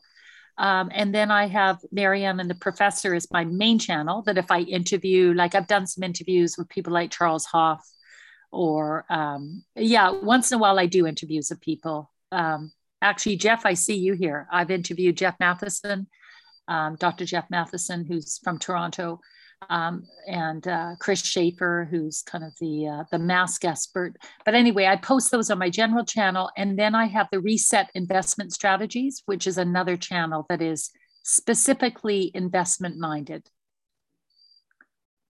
So the latter two are public, and the Canadian Happy Travelers is private because we're sharing ideas on how to escape uh, Canada. So I don't want people peeking in on that one. Yeah, good idea. um, okay, Darlene, go ahead. Hi, thanks for the great information. Um, just a quick question. If I had money um, in HSBC in the US and I'm in Costa Rica, can I access it from Costa Rica or do I need to transfer it into a Costa Rican bank? Do you have a debit card? Well, I have a debit card right now in Canada, but I, I, I was thinking of yeah. if we set up a US bank account, HSBC or whatever, and then because we were thinking of yeah. Costa Rica. So if I'm in Costa Rica, can I access the HSBC account in the US or do I have to transfer money into the Costa Rica bank? No, I I mean I just go use my my my US uh, bank card. card. I just go up to Bank of Costa Rica, I think it is, and I just withdraw money in. I can withdraw it in US or I can or I can withdraw it in in colones, which is a local Costa Rican currency. Is no problem at all. And if you have a enough money in the account and you have like a premier account with HSBC, it seems that I can draw unlimited amounts without any fees. So that yeah. that's been very handy for us, and we do a lot of things here in cash for that reason. Yeah, buying cars and things like that. And you'll find if you have a U.S. bank account, it's very easy to withdraw your money in Mexico, Costa Rica, and elsewhere. It yeah. seems as though HSBC is big um, in Mexico. Well, HSBC is very big in Mexico, and it just seems that with U.S. dollar accounts uh, or U.S. bank accounts, it's very easy to pull money out, no matter where you are. Mm-hmm. Okay, that's great. So you don't have to necessarily set up a bank account in Costa Rica then? No, it's not necessary. Not at all. No, not at all. So, and they're not great here. So no, it's easy okay. to just have your US bank account. And that So if you want to buy a property there, you could just pay for it with your it, it often okay. you just move money from your US bank. We just bought a car a couple days ago. We move it from one, you know, our US bank account. It's so easy. If you have a US bank account, it is so money easy to do transactions for real estate, for assets, for gold, for everything. It makes your life so much easier. But it's not just a US dollar account, it is a US bank account. Yeah. You right. to so make as sure a Canadian, not- I can I can open a US bank account as a Canadian in Canada. Absolutely. Yes. Oh, okay. Well, this well, is, I mean, this, yes, this is something that we haven't looked into recently because I, um, we did this a while back and we had no problem whatsoever. But I think my, I asked my, my brother-in-law wanted to do this and he ran into some problems setting up an account with HSBC at least.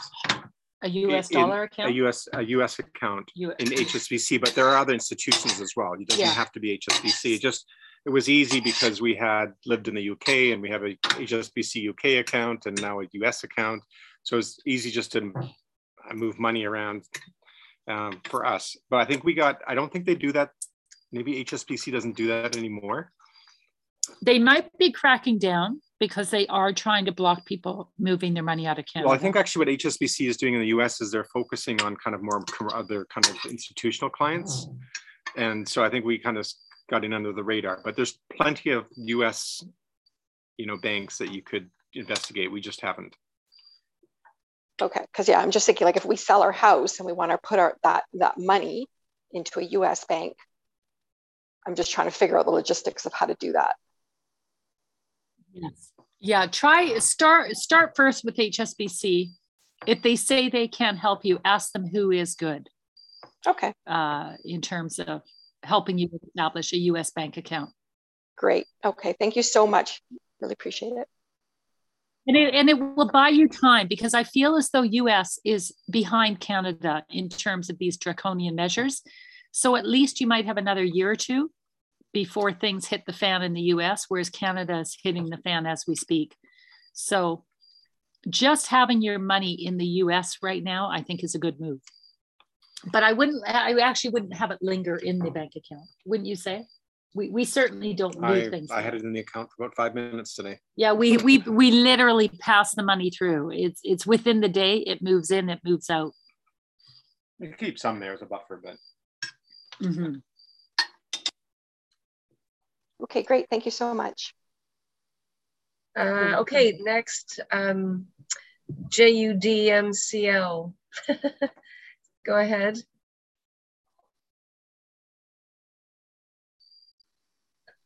I'm assuming that's just letters and not a name.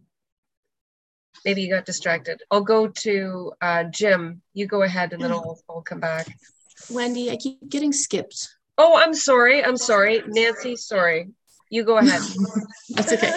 Uh, I had um, a couple questions.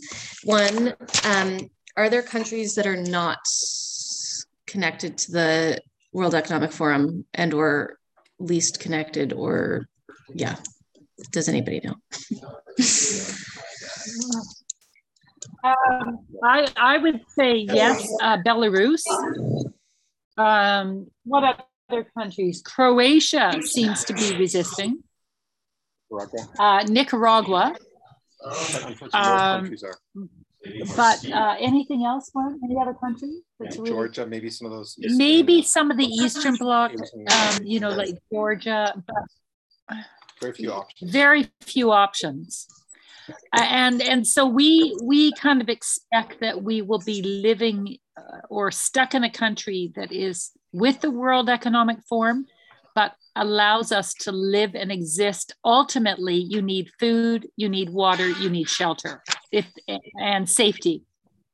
And so we are always thinking, okay, where can we have food security, and uh, where can we live off the grid the easiest?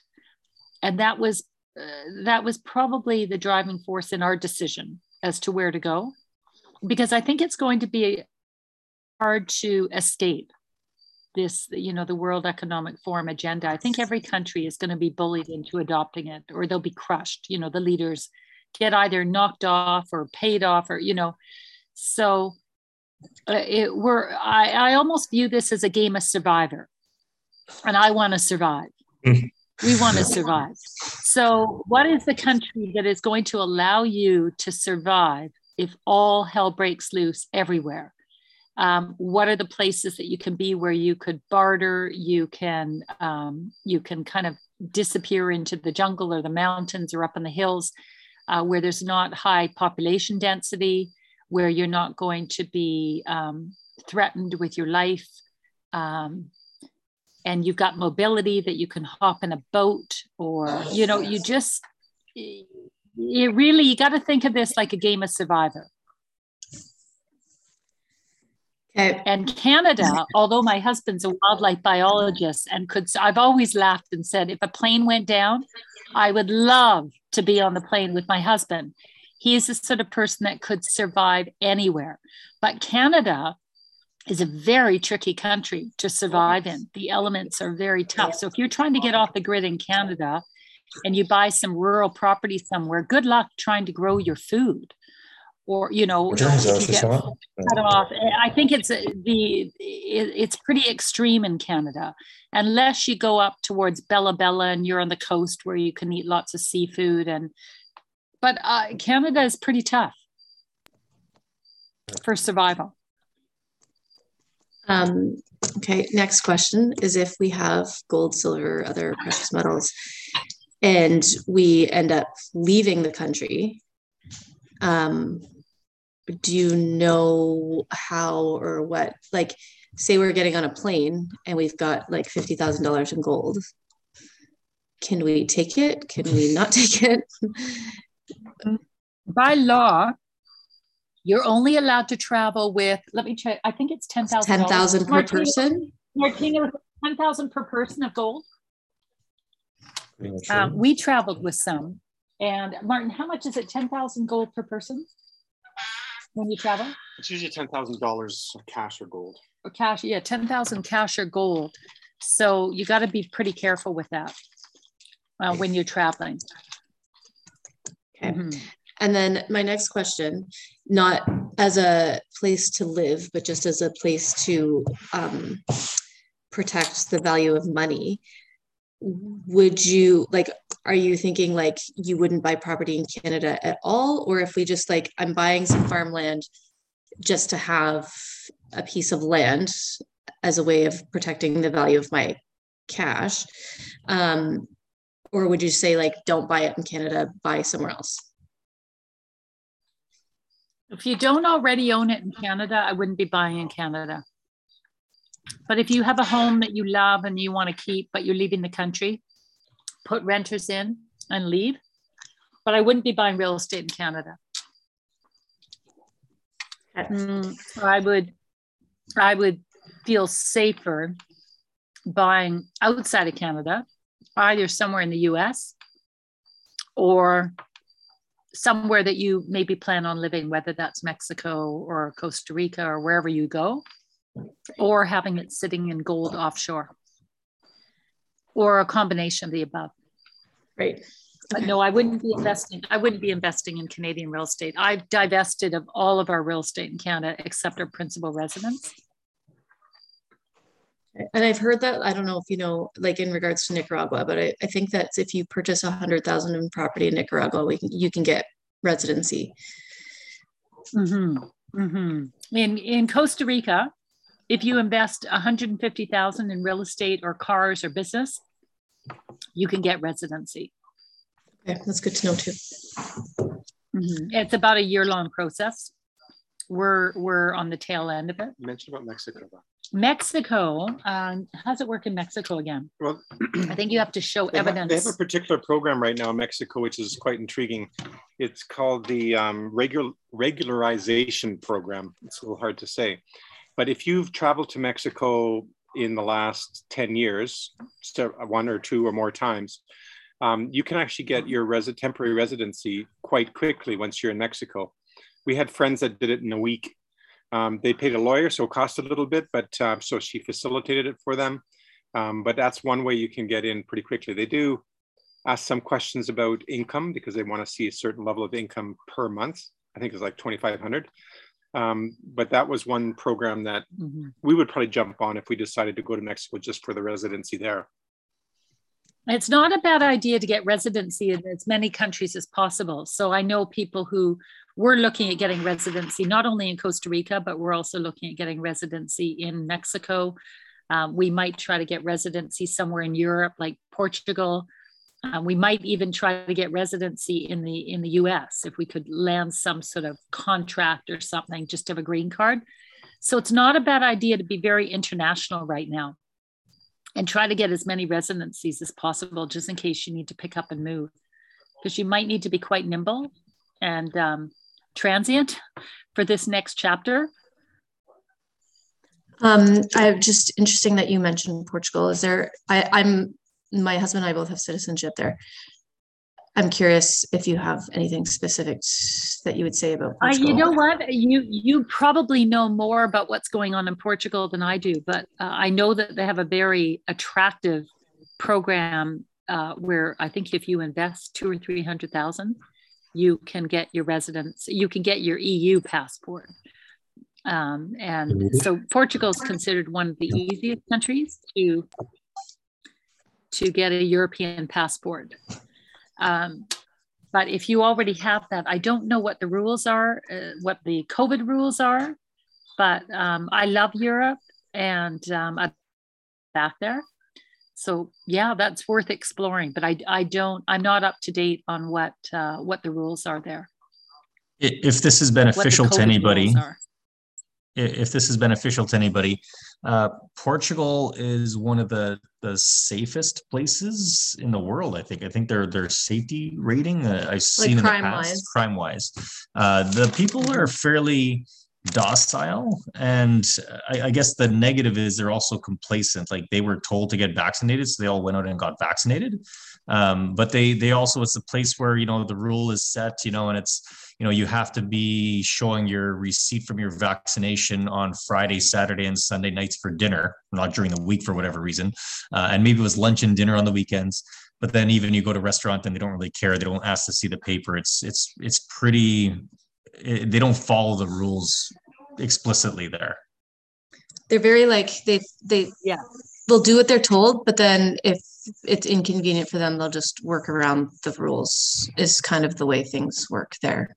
And the younger generation like and you, you can sorry you can get by with english? Like the younger generation is is quite uh i mean everybody everybody learns english. english in school um, I have another question for you in regards to say being in Costa Rica or like, you know, Mexico or Nicaragua or whatever, wherever people end up. But um, one of my husband, who's the one that's also been talking here, is um, big concerns is being a foreigner in um, another country, being like the white person.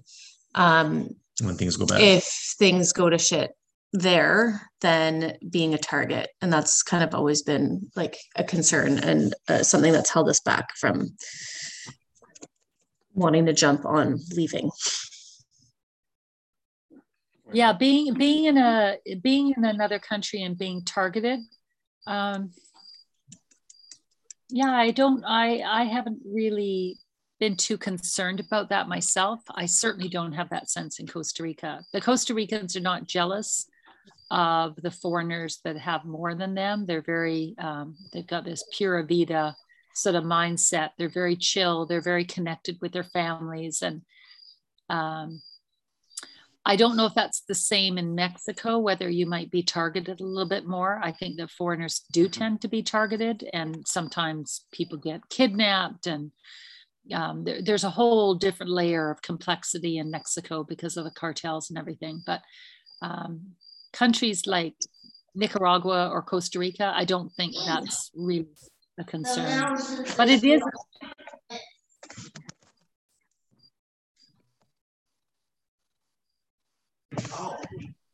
I think you cut out, Maryann. Oh, yeah. So, um, yeah, in terms of being a target in another country, um, I I would not be obvious in your wealth. If you do leave the country, just try to look very local and very, um, don't be flashy. if you get a car, get an old car. Um, don't wear your jewelry. but um, I, yeah, I don't really, I don't think about it at all. But Costa Rica is very safe. You don't need. Where are you? Where are you in Costa Rica?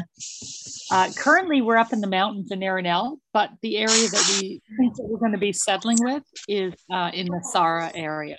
Okay, we were just there four years ago in Nosara. Well, in both of those places, but oh, yeah.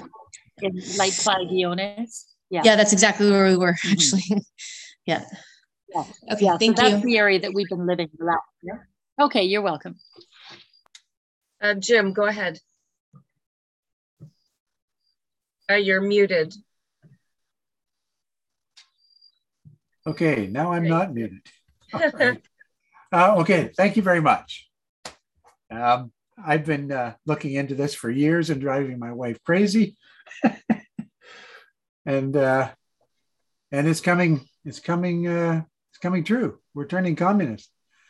Anyways, um, my first question is about deemed disposition. Like, what's the cost of that? What and the what's the time period uh, making it uh, happen and so on like was something that's typical. Um, uh, all right, Jim, are you referring to like your principal residence trying to Our trigger principal residence if we decided to hang on to it, yes, uh, or sell yes. it. Yes. Okay. So I think what you need to do is speak to an accountant or a tax lawyer and say, I want to trigger uh, deemed disposition on this home. It may mean changing up the title that um, you're moving it from both of your names to one of your names, or okay. you're moving it, or you're adding a child on title, or you're moving it into a corporation, or there just has to be a, a, a, a change on the title to huh. trigger that.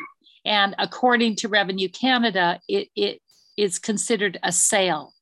And so all of a sudden you're pushing up the value of your house to the new market value.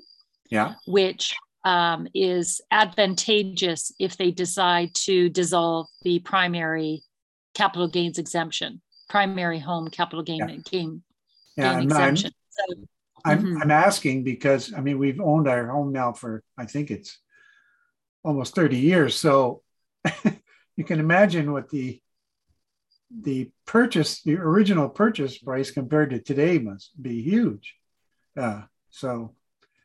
Oh, it's huge. And you'll have a huge tax liability. Yeah, exactly. If the government, I mean, Trudeau, when he mentioned this two summers ago, yeah. I was amazed that more people weren't talking about it. I think it is outrageous, and there should have been, there should have been uh, an outcry, mm-hmm. but somehow it seemed to kind of. Whoa, Oh dear. Um, so what was that? Just a bug. Oh, my husband just got hit uh, or bit, bitten by a bug. of Costa Rica.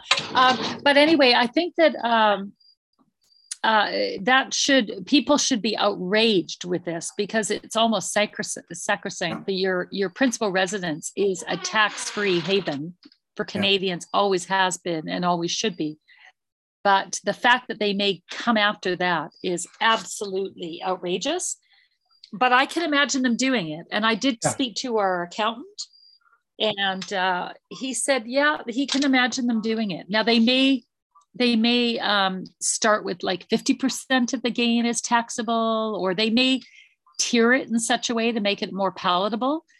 Uh-huh. but um, so i think no matter what it is a good idea to to trigger that gain now while you still have tax-free status i think ndp has talked okay. about it ndp has talked about it as well supporting it so um, yeah. it's absolute robbery and it's so socialistic but i can see it happening yeah um, I, I and they're I even talking about taxing people on they're even talking about taxing people on capital gains that they haven't realized which is outrageous again so would they impose a tax on the Yeah. capital gains were you to sell your house you know i mean these are these are outrageous propositions but the the outrageous seems to be There's happening The wealth tax. Oh, talked the, yeah, we talked about the wealth tax. Uh, my Yeah. husband was just reminding me, we did speak about possible wealth tax. Mhm. Yeah, uh, we don't know what that will look like, but there's all sorts of nasty things that they've got up their sleeve. And if we move in the direction that it appears that we are,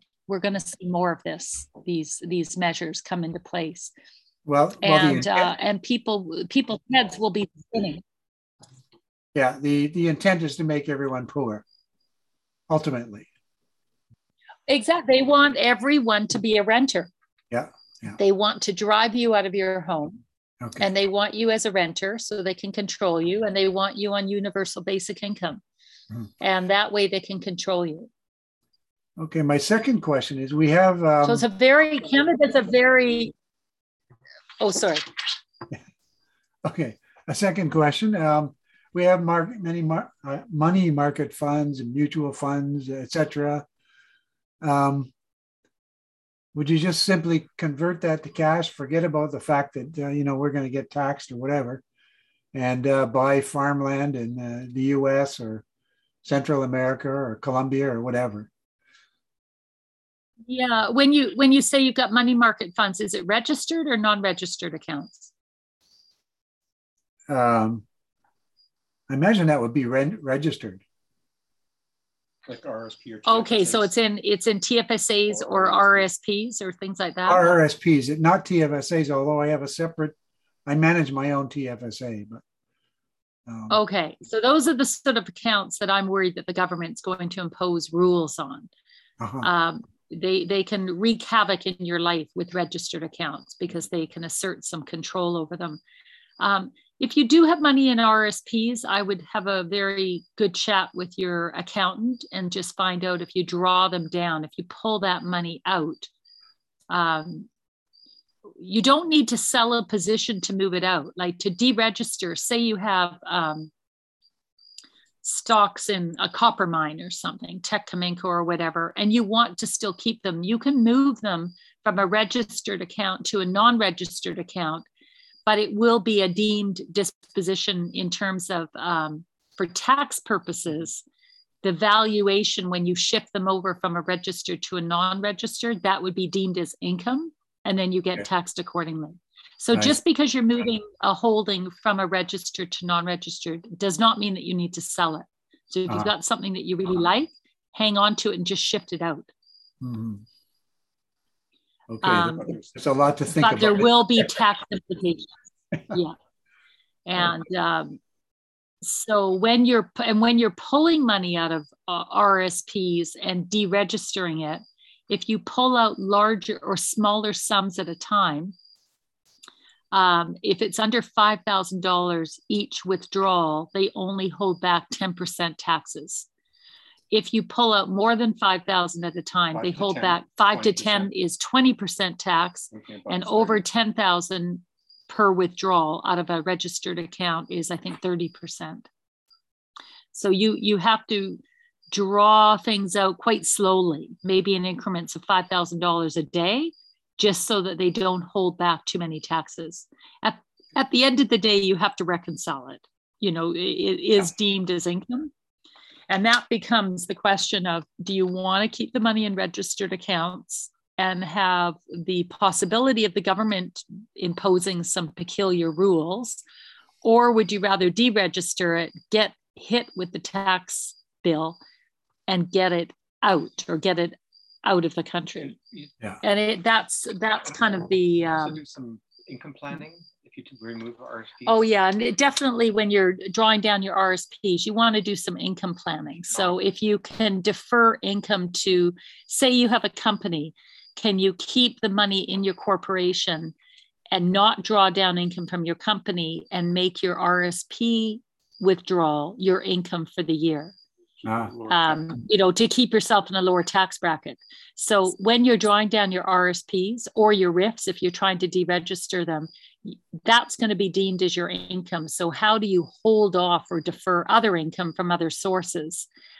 Um, That's the trick. And that's where you want to sit down with a good accountant and make sure that you navigate that carefully so you don't get hammered with a big tax bill. Right.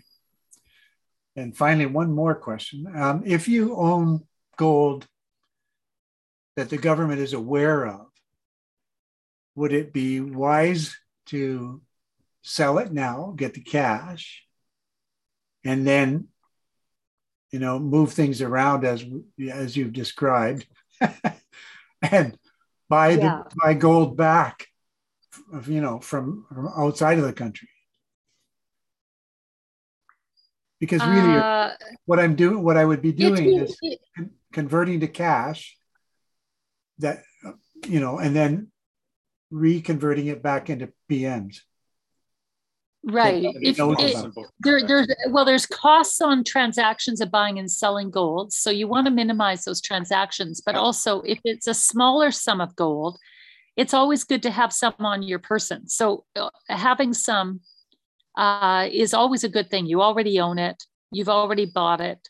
Um, I would be inclined, I think, to just keep it, uh, unless you've got a sizable sum. Um, but yeah, it depends on how much. Yeah. Well. Okay. And uh, don't don't don't, don't say don't disclose. Maybe maybe just email me. Um, okay.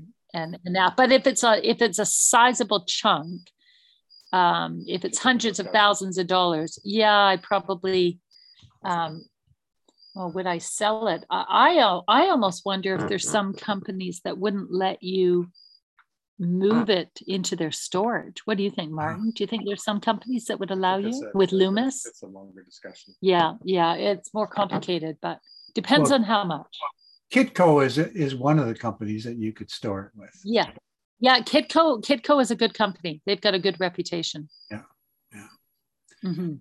Okay, well, um, I appreciate it, and uh, we might be connecting uh, through email or whatever in the future. So. Thank you very much. Sure, sure. We You're might even see, we might even see you in Costa Rica. we should build up yes, a any little community in Costa Rica. That's right. Oh, it's so it's so beautiful here, and it's interesting. The realtor that we're working with, they said to us the last eight deals that they've done have been Canadians who have picked up and have left everything uh, sold their businesses, sold their homes. The kids, the dogs are all here. They're all in school. There's a lot of Canadians here. In fact, um, during the trucker convoy time two weekends ago, we must have had, oh my goodness, 60 or 80 of us. Um, we kind of did a convoy here, put posters all over our vehicles and drove through town, and then had a big gathering on the beach. And we actually did that two nights in a row. We actually did another, like a Saturday evening gathering on the beach, and then Sunday afternoon I think convoy. I think and there's a lot of Canadians here. I think we saw that on the internet. Yeah, wow. you might have. Yeah, yeah, I I posted. Somebody um, posted a video. I, I, think. Yeah, I think it was. Um, it might have been our little convoy. I posted it on my Telegram, and uh, it was terrific. yeah so there's a there's a lot of canadians and there's actually a lot of people from all sorts of countries that are feeling persecuted yeah there are americans from blue states there are french there's german there's a lot of international uh, mm-hmm. people here who are escaping tyranny elsewhere mm. know someone who wants to leave france mm. yeah yeah there's lots of french there's lots of french lots of german yeah lots of people who have fled here for freedom yeah yeah okay uh next question um okay i'm going to try judmcl again can you hear me do you want to unmute and ask your question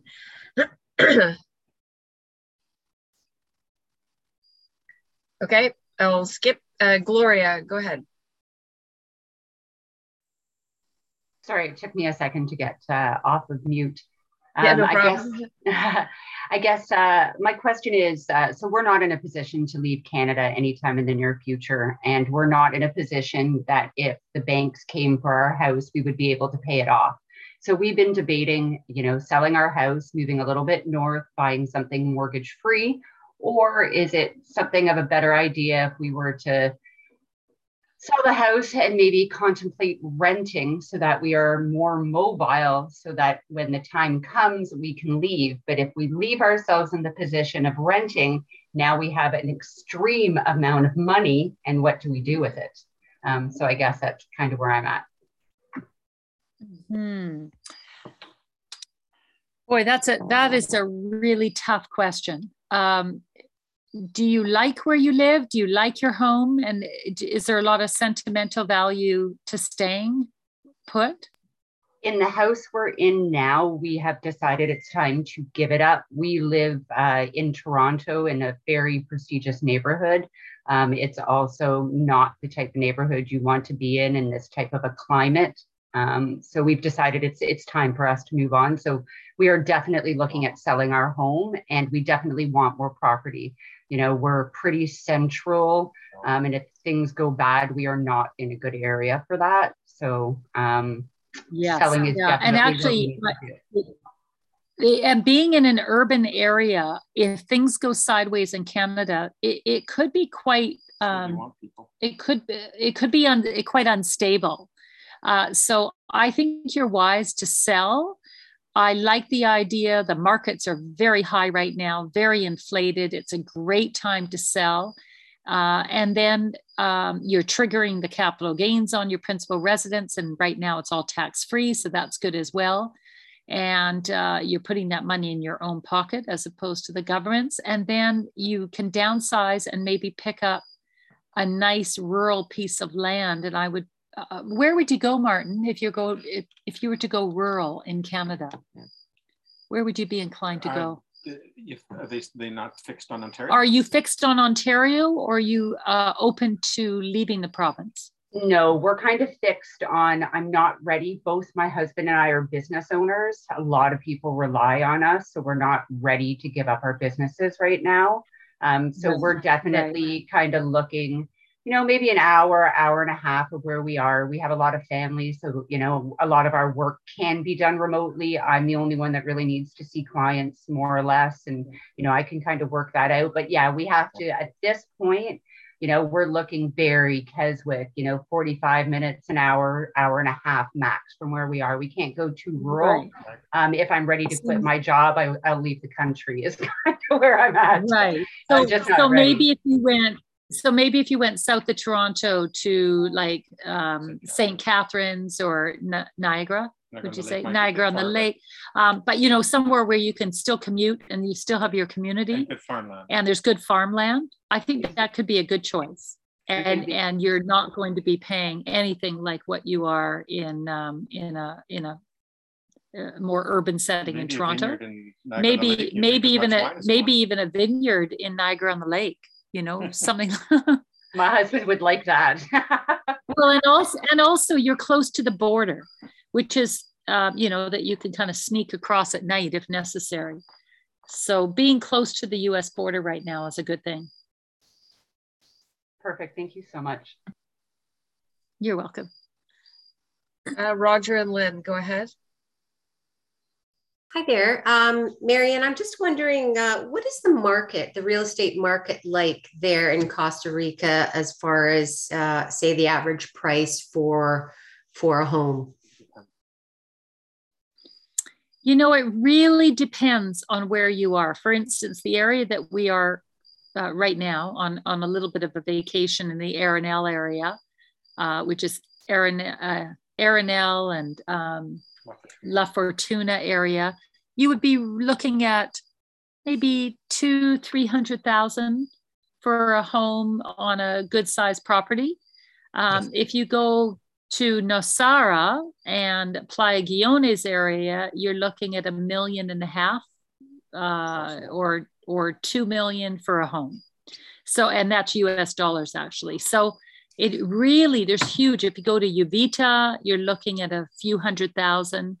Um, there's great variation in this country on on prices of homes. So i think there's something for everyone here. You can buy a piece of property for $30000 and build something very simple or you can buy a house for you know 10 million. There's the whole spectrum of things available here. So okay. it really depends on the area. Okay and uh, is mm-hmm. there ample supply? Yes lots of supply Okay, great, excellent. I mean, they're in in some areas in in, in Nosara where we're living. It's pretty tightly held because there's so much demand. Everyone wants to be there because it's so beautiful, but uh, so it's pricey and pretty tightly held, and that's why it is pricey. Is that the supply and demand kind of push the prices up there, but. Uh, but there's plenty of areas, you know, if you go an hour out or even half an hour out of Nosara, you can buy something very cheap. So it, it, you know, yeah. And, and I always say people when they are coming to a place like Costa Rica, just rent for uh, six months or a year and get a sense of what areas you like because the country, although it's very small, if you try drive a half hour, you can be moving from cloud forest to ranch land to uh, it, it's a very small country with great diversity in the climate and ecosystem.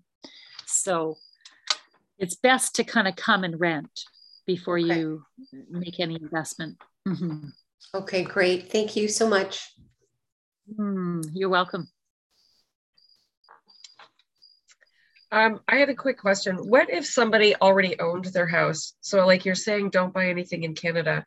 But if, like my parents, their house is paid off, would that be safe? Like, or, or do you think at some point governments the government's going to go after assets as well?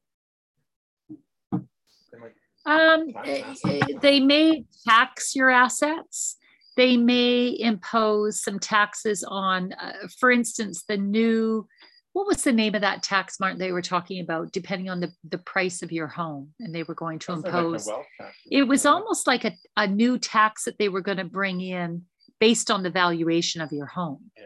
Um, and what was that text called, Martin? It was something, uh, yeah, it, it, was something that just kind of got rolled out or proposed. I don't think it's been finalized yet. So those are the sort of things. I think it was, it was one up to one percent of the value of your home per year was going to be an annual tax that you would have to pay. CMHC, CMHC. Really? It, and it was proposed by CMHC. And that was something that was proposed this last summer. CMHC was advising the government to adopt it. And I suspect the government is going to adopt it. So it's going to be an annual tax. tax on homes over oh, 1 million. It's a surtax on homes over $1 million. Um, and so to address housing inequality. To, to address housing inequality was how they pitched it. So when if that tax comes into place, which I think it will, um, it, it, there's a sliding scale from 0.2 up to 1% per year. So this is the type of thing that may happen is that if you actually have an asset, they're going to start taxing you on it. Right. So it's it's very insidious because where does it end? Yeah, um, well, it's like the boiling is, frog theory, right? They just turn up the temperature bit by bit and wait for people to adapt, and then yeah. they just crank it up a little bit more. Mm-hmm.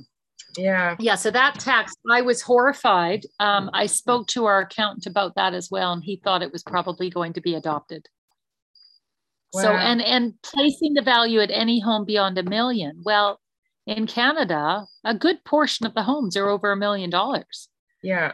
So, you know, to tax everyone on an annual basis, okay, let's just say it is 0.2 times a million, that's $20,000 a year. Have I done the math right? right? Yeah, 0.1% on a million would be. Wow. No, no, I think I've got my numbers. That would be 2,000. Yeah. 2,000 on a million but it slides up to a full 1% per right. year. Over 2 million. Over to up to like over 2 million or whatever. But anyway, it's, you know, whether it's 2,000, 5,000, 10,000 per year, that adds up.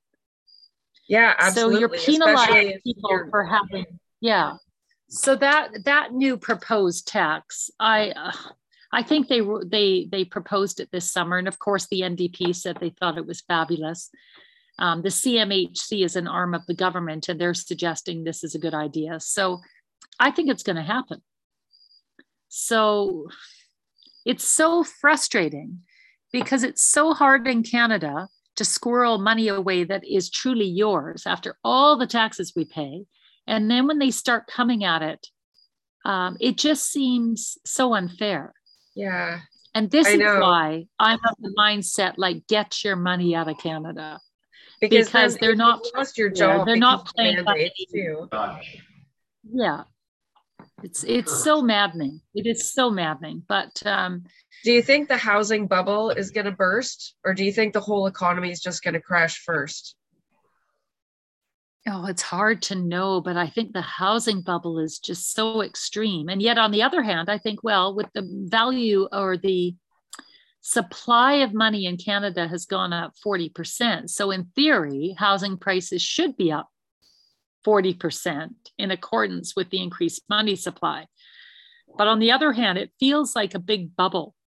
And I think that when interest rates start to get pushed up, which the Bank of Canada has said that they're going to be doing this year, I think that's going to take the wind out of the sails of the, of the real estate market. Um, and, and, if there's an economic so crash, then doesn't that make the value of everything less?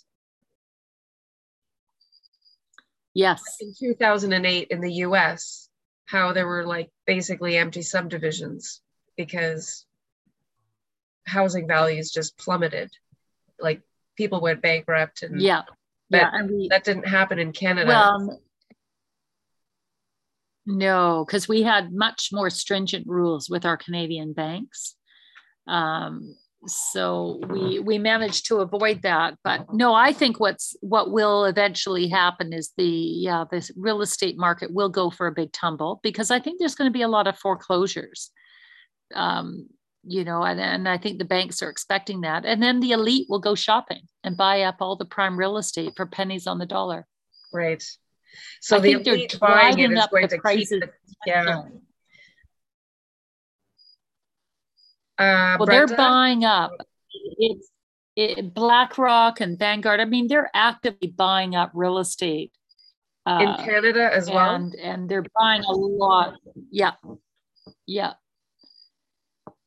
And and I think it's intentional. They're pushing up and pushing up these prices, um, and then the bubble will burst, and then they'll really go shopping. Yeah, uh, Brenda, do you have a question?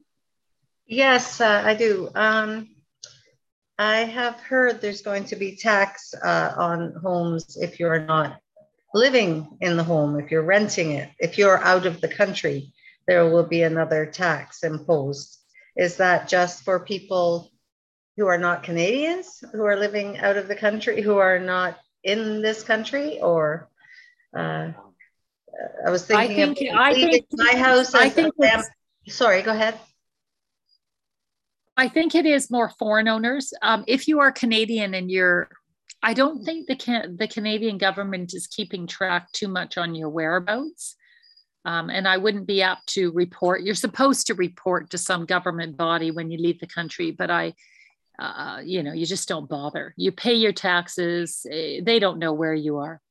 No, I, no. I think it, that's yeah, more. But they will because we can't leave the country unless we have. That is that not what the passport is doing? Yes, but if you're leaving the country illegally, they don't know where you are. Right. If they don't know you've left, that's right. True. That's very true. Yeah. Okay. Mm-hmm. So Airbnbs, um, would be yes uh, that, that's fine. I i get it. Well Next. if you're if you're if you're renting out your house on airbnb or vacation rental by owner it does trigger the government does monitor that. So i would be less inclined to use agents that because i think the government uh, watches that a little bit more carefully um, and also wants to tax you and you and you need to file things with the government and everything so i would not personally be renting out my house i'd have a private arrangement with someone to rent it I, I have an Airbnb now. Airbnb or VRBO. Yeah, I have an Airbnb now, and uh, I have my own house.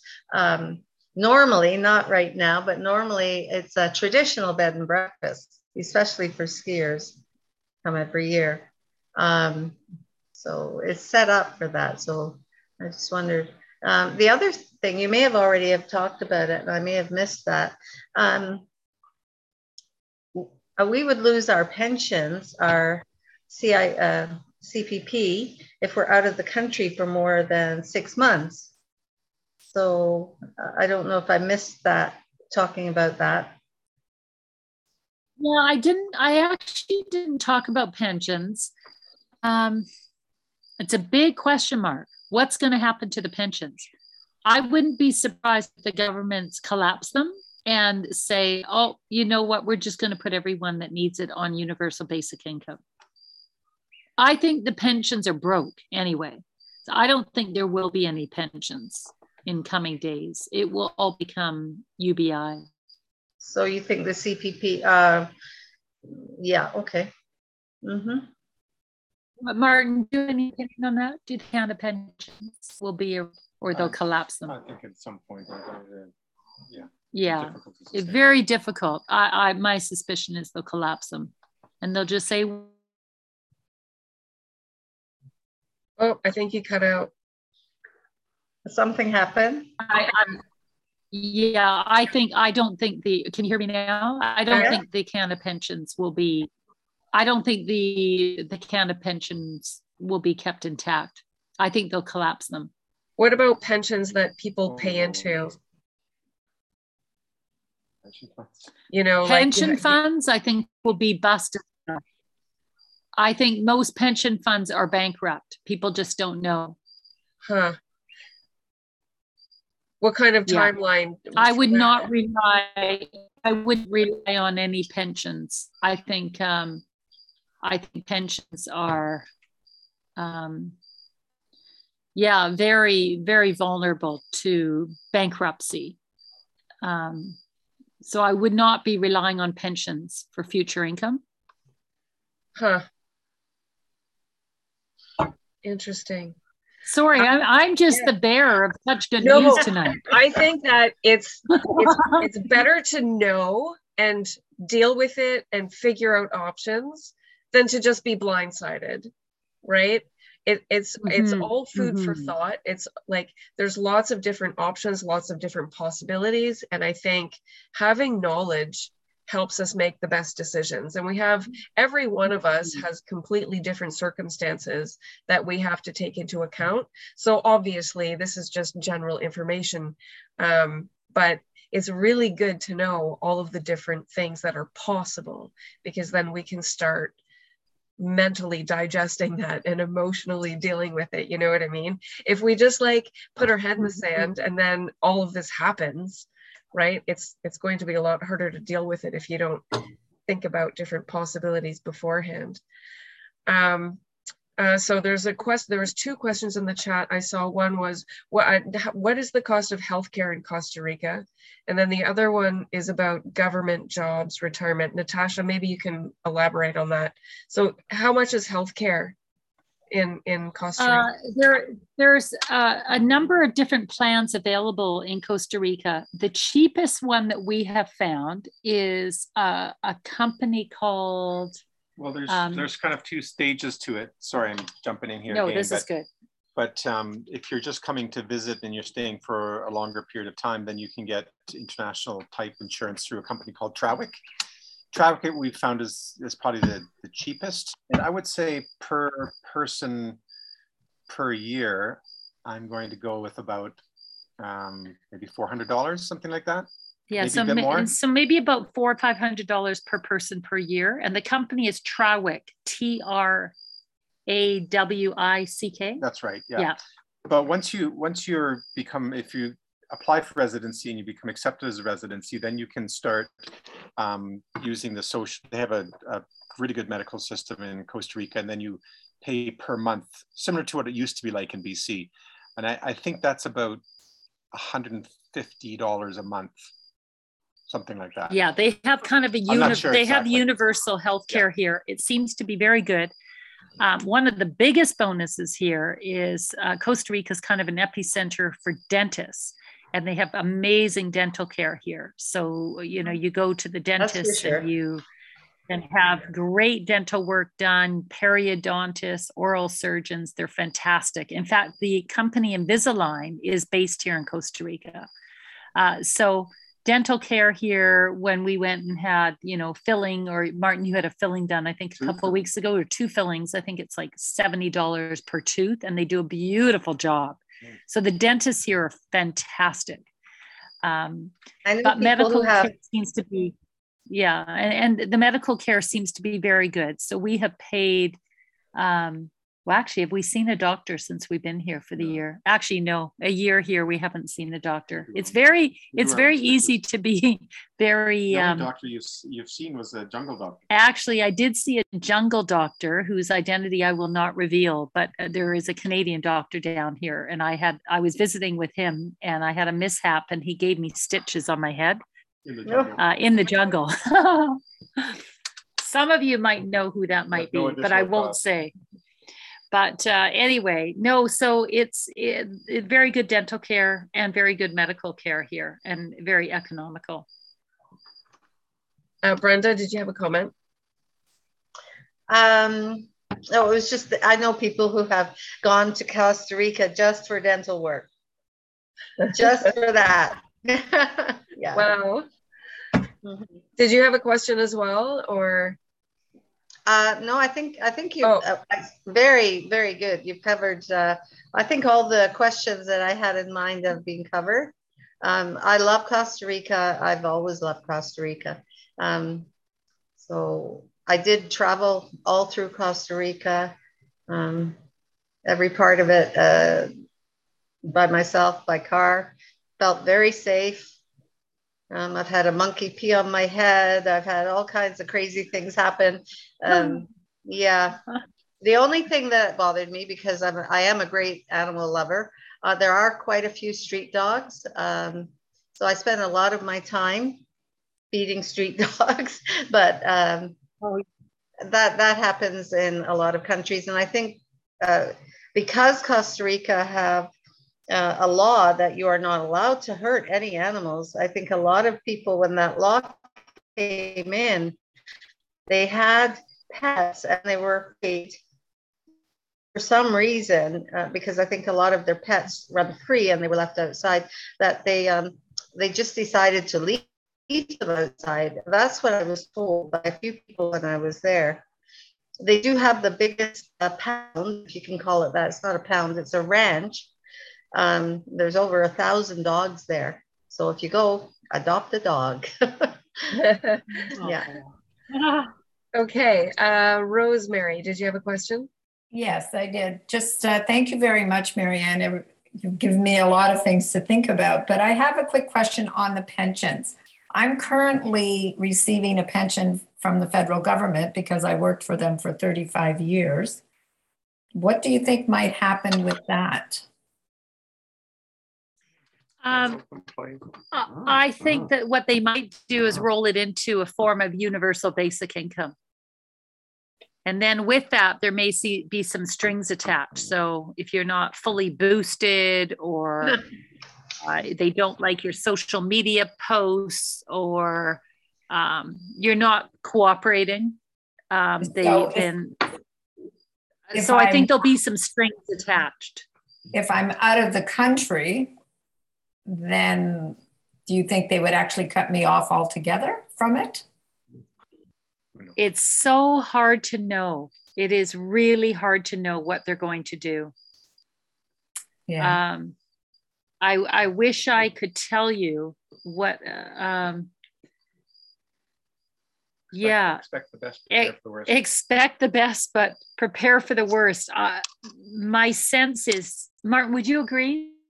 They're just going to halt them, say they're bankrupt, and they will, especially as they're moving to central bank digital currency. I think in that transition, in that they area. will claim that everything is bankrupt and we're so sorry it's just happened because of a cyber attack or whatever. They'll blame something, or it's the truckers, or oh, it's COVID. You know, they'll probably blame COVID on all of this.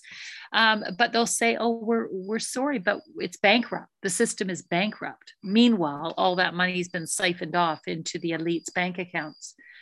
Uh, oh so goodness, yeah, I, I, I, would say that the pension funds, there's a very good chance. I think that the pension funds will be collapsed. So it's then it doesn't matter. Over 125,000 people on pensions at this point now. They're basically yeah, so what they'll do. They'll, I no, I don't think they'll let. They'll transition it over into a universal basic income, but there'll be some strings attached to that. So okay. you'll be it will become a little bit like a social credit system, where if you are obedient and your points are high enough, you keep getting the money. But if you don't cooperate, uh, they'll pull back or halt you. Okay. So because I think the I think that's the direction we're moving is everything's going to transition into the social credit program, social credit system. China. And, uh, if, yeah. If you look at what they're doing in China, I think it will be exactly like what they have in China. That's yeah. where we're headed in Canada. Yeah, that's where Trudeau wants us to be, China. Well, I know, and he admires China so much. He really does think they're fabulous. So, so did his father. That's a problem. so did well, his father. I, I don't want to change. Uh, this is so wonderful. I, I'm so glad I joined uh, to hear all this information. Um, but, uh, uh and I, I don't want to change the subject and have a discussion on it, but I had, do have a friend uh, who uh, just about a half an hour ago um, must have been arrested, but uh, think of Ch- uh, Tiananmen Square. That's yeah. what's happening right now in, in our own country here. Yeah, people are being. It is uh, so. Oh, I know. I look being trampled down by horses, yeah. by clubs, by whatever. And these are just uh, friendly. people. I was there. I, I've been there for weeks. Well, and they they've just they've just uh, arrested um, Daniel Bulford, yes, the the ex, uh, you know sniper for Trudeau. I mean, there we have.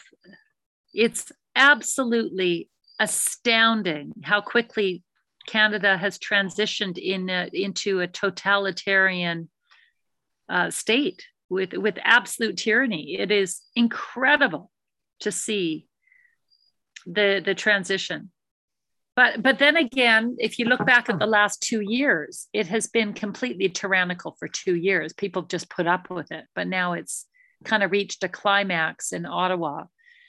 Um, but it's um, it's kind of unfortunately exactly the way i thought it was going to go. That's why we're we're not in canada. We just expected all of this to happen and it's all it's just so so sad. So sad. It's heartbreaking. It's not just Canada, though. Um, no. Other countries are also even. France is even worse, I think. But um, until tonight, uh, but um, do you see it spreading to other countries? Could you see I, Costa Rica yes. ever yeah. being, you know, changing like I, this? Happen so fast? I, I do think it's a global phenomenon. I think there's some countries that they'll leave alone. I think there's the first tier countries, which are Western Europe, Australia, New Zealand, Canada. Canada is very important in this whole agenda because it has the natural resources. And the globalists are extremely interested in, in the resources. So Australia, New Zealand, likewise, um, I think that the UK or England's very important to them because it's the epicenter of banking and finance, and then Western Europe. So I think that there's kind of the top tier countries that they're going after first, and then they'll start to try to make inroads in, you know, kind of the second tier countries, so developing countries or Africa, India. Mm-hmm. But at least we're buying some time. You know, they're not going to bother with little countries like Costa Rica or, you know, uh, I think they've got bigger fish to fry right now to kind of dominate the Western world. And they'll do that first. And then they'll, and I'm just hoping that by buying some time, we'll be able to see all of this topple. But right now, um, you're in the eye of the storm in Canada for sure. He, but the agenda is to take over the world. Point. There is going to be an election at some point, unless he can keep the uh, Emergency Act uh, going, the War Act going. But even if there's an election, chances are he's going to buy out all of the candidates. I mean, look at Pierre Polo, Polover. I can't even say his name. I mean, I I like yeah Poilievre. I think I like him, but he'll. I think he'd be a puppet as well. Um, there's very few people in Canada who I think would hold firm. One of them would be Brian Peckford if he would stand again as an 80 year old. Randy Hillier, I trust. Roman Baber, I trust. But there's very few who I actually trust would not bend at the knee to these globalists. So I don't think a I don't think an election is going to save us necessarily. Can I just say one thing about Pierre? And I don't I can't speak to whether or not he would bend or if they would have something to blackmail him or I don't know, threaten his children or whatever. But he um, I have spoken to him about the Great Reset and the World Economic Forum and he has read Klaus Schwab's book because it was given to him by Klaus Schwab who he gave his book to all the politicians. And he was flat out, he's like, this is not conspiracy theory. Um, the, they want you to own nothing and be happy. And he's the only politician who's spoken out against it publicly in parliament. Um, so that's like my one tiny little bit of hope. But that's not to say he couldn't be turned or couldn't also be placed there specifically to or capture killed. us. Or killed. Yeah but he's actively spoken out against it and is against. Well, what I found, and I, I like Pierre, he's very sensible financially, but he's fully vaxxed and promotes the vaccine. And I think if you're fully awake to the agenda, why in the world would you get the vaccine? Like, where is your head? And he also was talking about the, you know, the truckers and saying, well, this is an illegal you know, protest. And I thought there's nothing illegal about it. So he seems to be talking out of both sides of his mouth. So I don't, although I, I used to like him, I don't trust him now. So the only ones now I really do trust are, um, are Roman Baber and Randy Hillier. They're the only ones that have kind of stood consistently through all of this over the last couple of years and been very outspoken. Um, but uh, I'm I'm disappointed with Pierre because he's he has shown um, I think his true colors this last week, and I haven't liked what I've seen. But prior to this week, I liked him, but I don't trust him now. Um, Derek Sloan was the one that uh, took um, Dr. Bridle to Parliament. So he's running for the Ontario. Oh, I like, I do. You know what? I forgot. I I really like Derek Sloan as well. Yes, I forgot about him. And there there could be other candidates that are very good and have just been a little bit more quiet.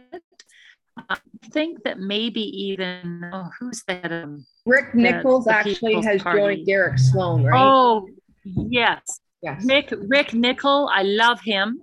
Mm-hmm. Uh, so there are actually there's more of them, but I I don't know if we're going to get out of this through gen, through normal elections. I think there almost has to be a complete overturn of government, and we start from scratch. Yes, I agree. Because um, if we go through the normal process of elections, uh, you know, who knows? We might even have those Dominion machines working in our favor. I just, I just, the whole process of the election, I don't trust right now.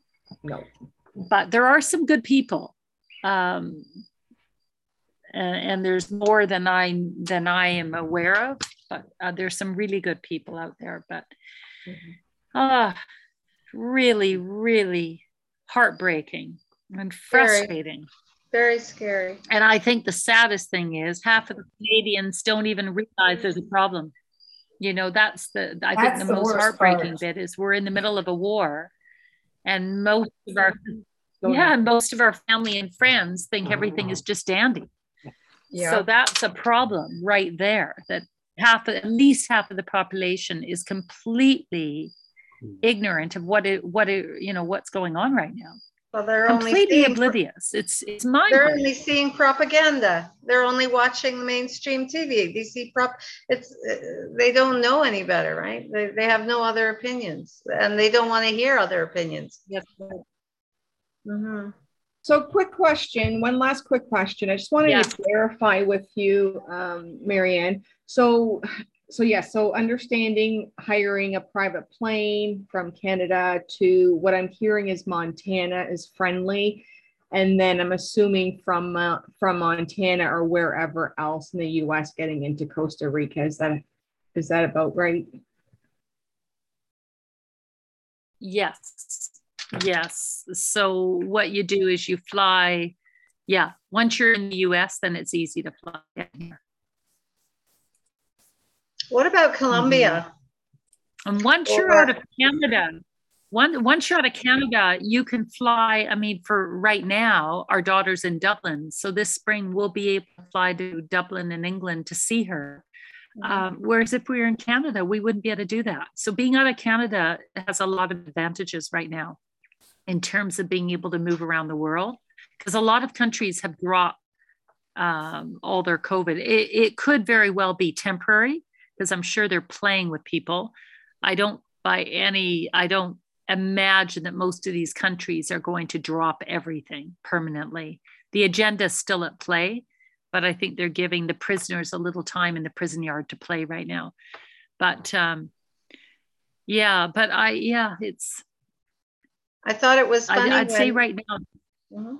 Sorry, I thought it was funny when, well, it was, it's not funny, but uh, as the premiers are talking about uh, dropping the mandates, uh, one after the other, all of a sudden uh, flashing on the TV is uh, emergency or, or, flash update. And it was Trudeau uh, introducing the Emergency Act, which of course gives him power to over the premiers. It just seemed a very convenient time for him to do that. Yes. Yes. It's incredible. I wonder if the premiers are going to stand up against him. There is some hope there. They're trying. But I, I don't, think. but none of the premiers, none of the premiers sound very sensible either. I mean, Jason Kenney is, yeah, they're spineless. They're they've been obviously uh, you know corrupted in because. So I don't know. well, actually, yeah. the the Emergency Act is not in in force. In fact, it's not even been voted on. It has. They haven't even finished no. it yet. It's, he's acting. Yeah, you're without, right. He's acting without the act. Yes. I mean, how can he do that? Yeah because because he's allowed to. That's the simple fact. Oops. Yeah, he's That's a tyrant. But you're right. It, it is, and today, to think that they canceled the hearing where they were going to discuss it in the House. Mm-hmm, that's right. To cancel that and say we're, we're busy arresting people, he is uh, he is completely acting outside of the law. Yeah. And I, huh, yeah. he's yeah. an absolute tyrant the best, I think our best chance would be if the US decides to come and protect us. Not with Biden in power, it won't happen. No. No. I wouldn't be surprised if Biden wasn't behind some of this. Because well, they certainly yeah. were in cahoots for the passport, that's for sure. Yeah. Yeah. I don't think Biden's behind anything. Just because yeah. he's so inept, right? I mean, yeah. Don't forget. Well, even Canada, if Canada, Canada lets us out, we can't get dog. into America. Canada is the tail of the dog. Come on. For 35 million people, who cares? Who cares? They're only right. They're only uh, as um, as Maryann said. They're only they only care about Canada because there's a ton of water here and minerals and and blind people that are happy to be slaves. Exactly.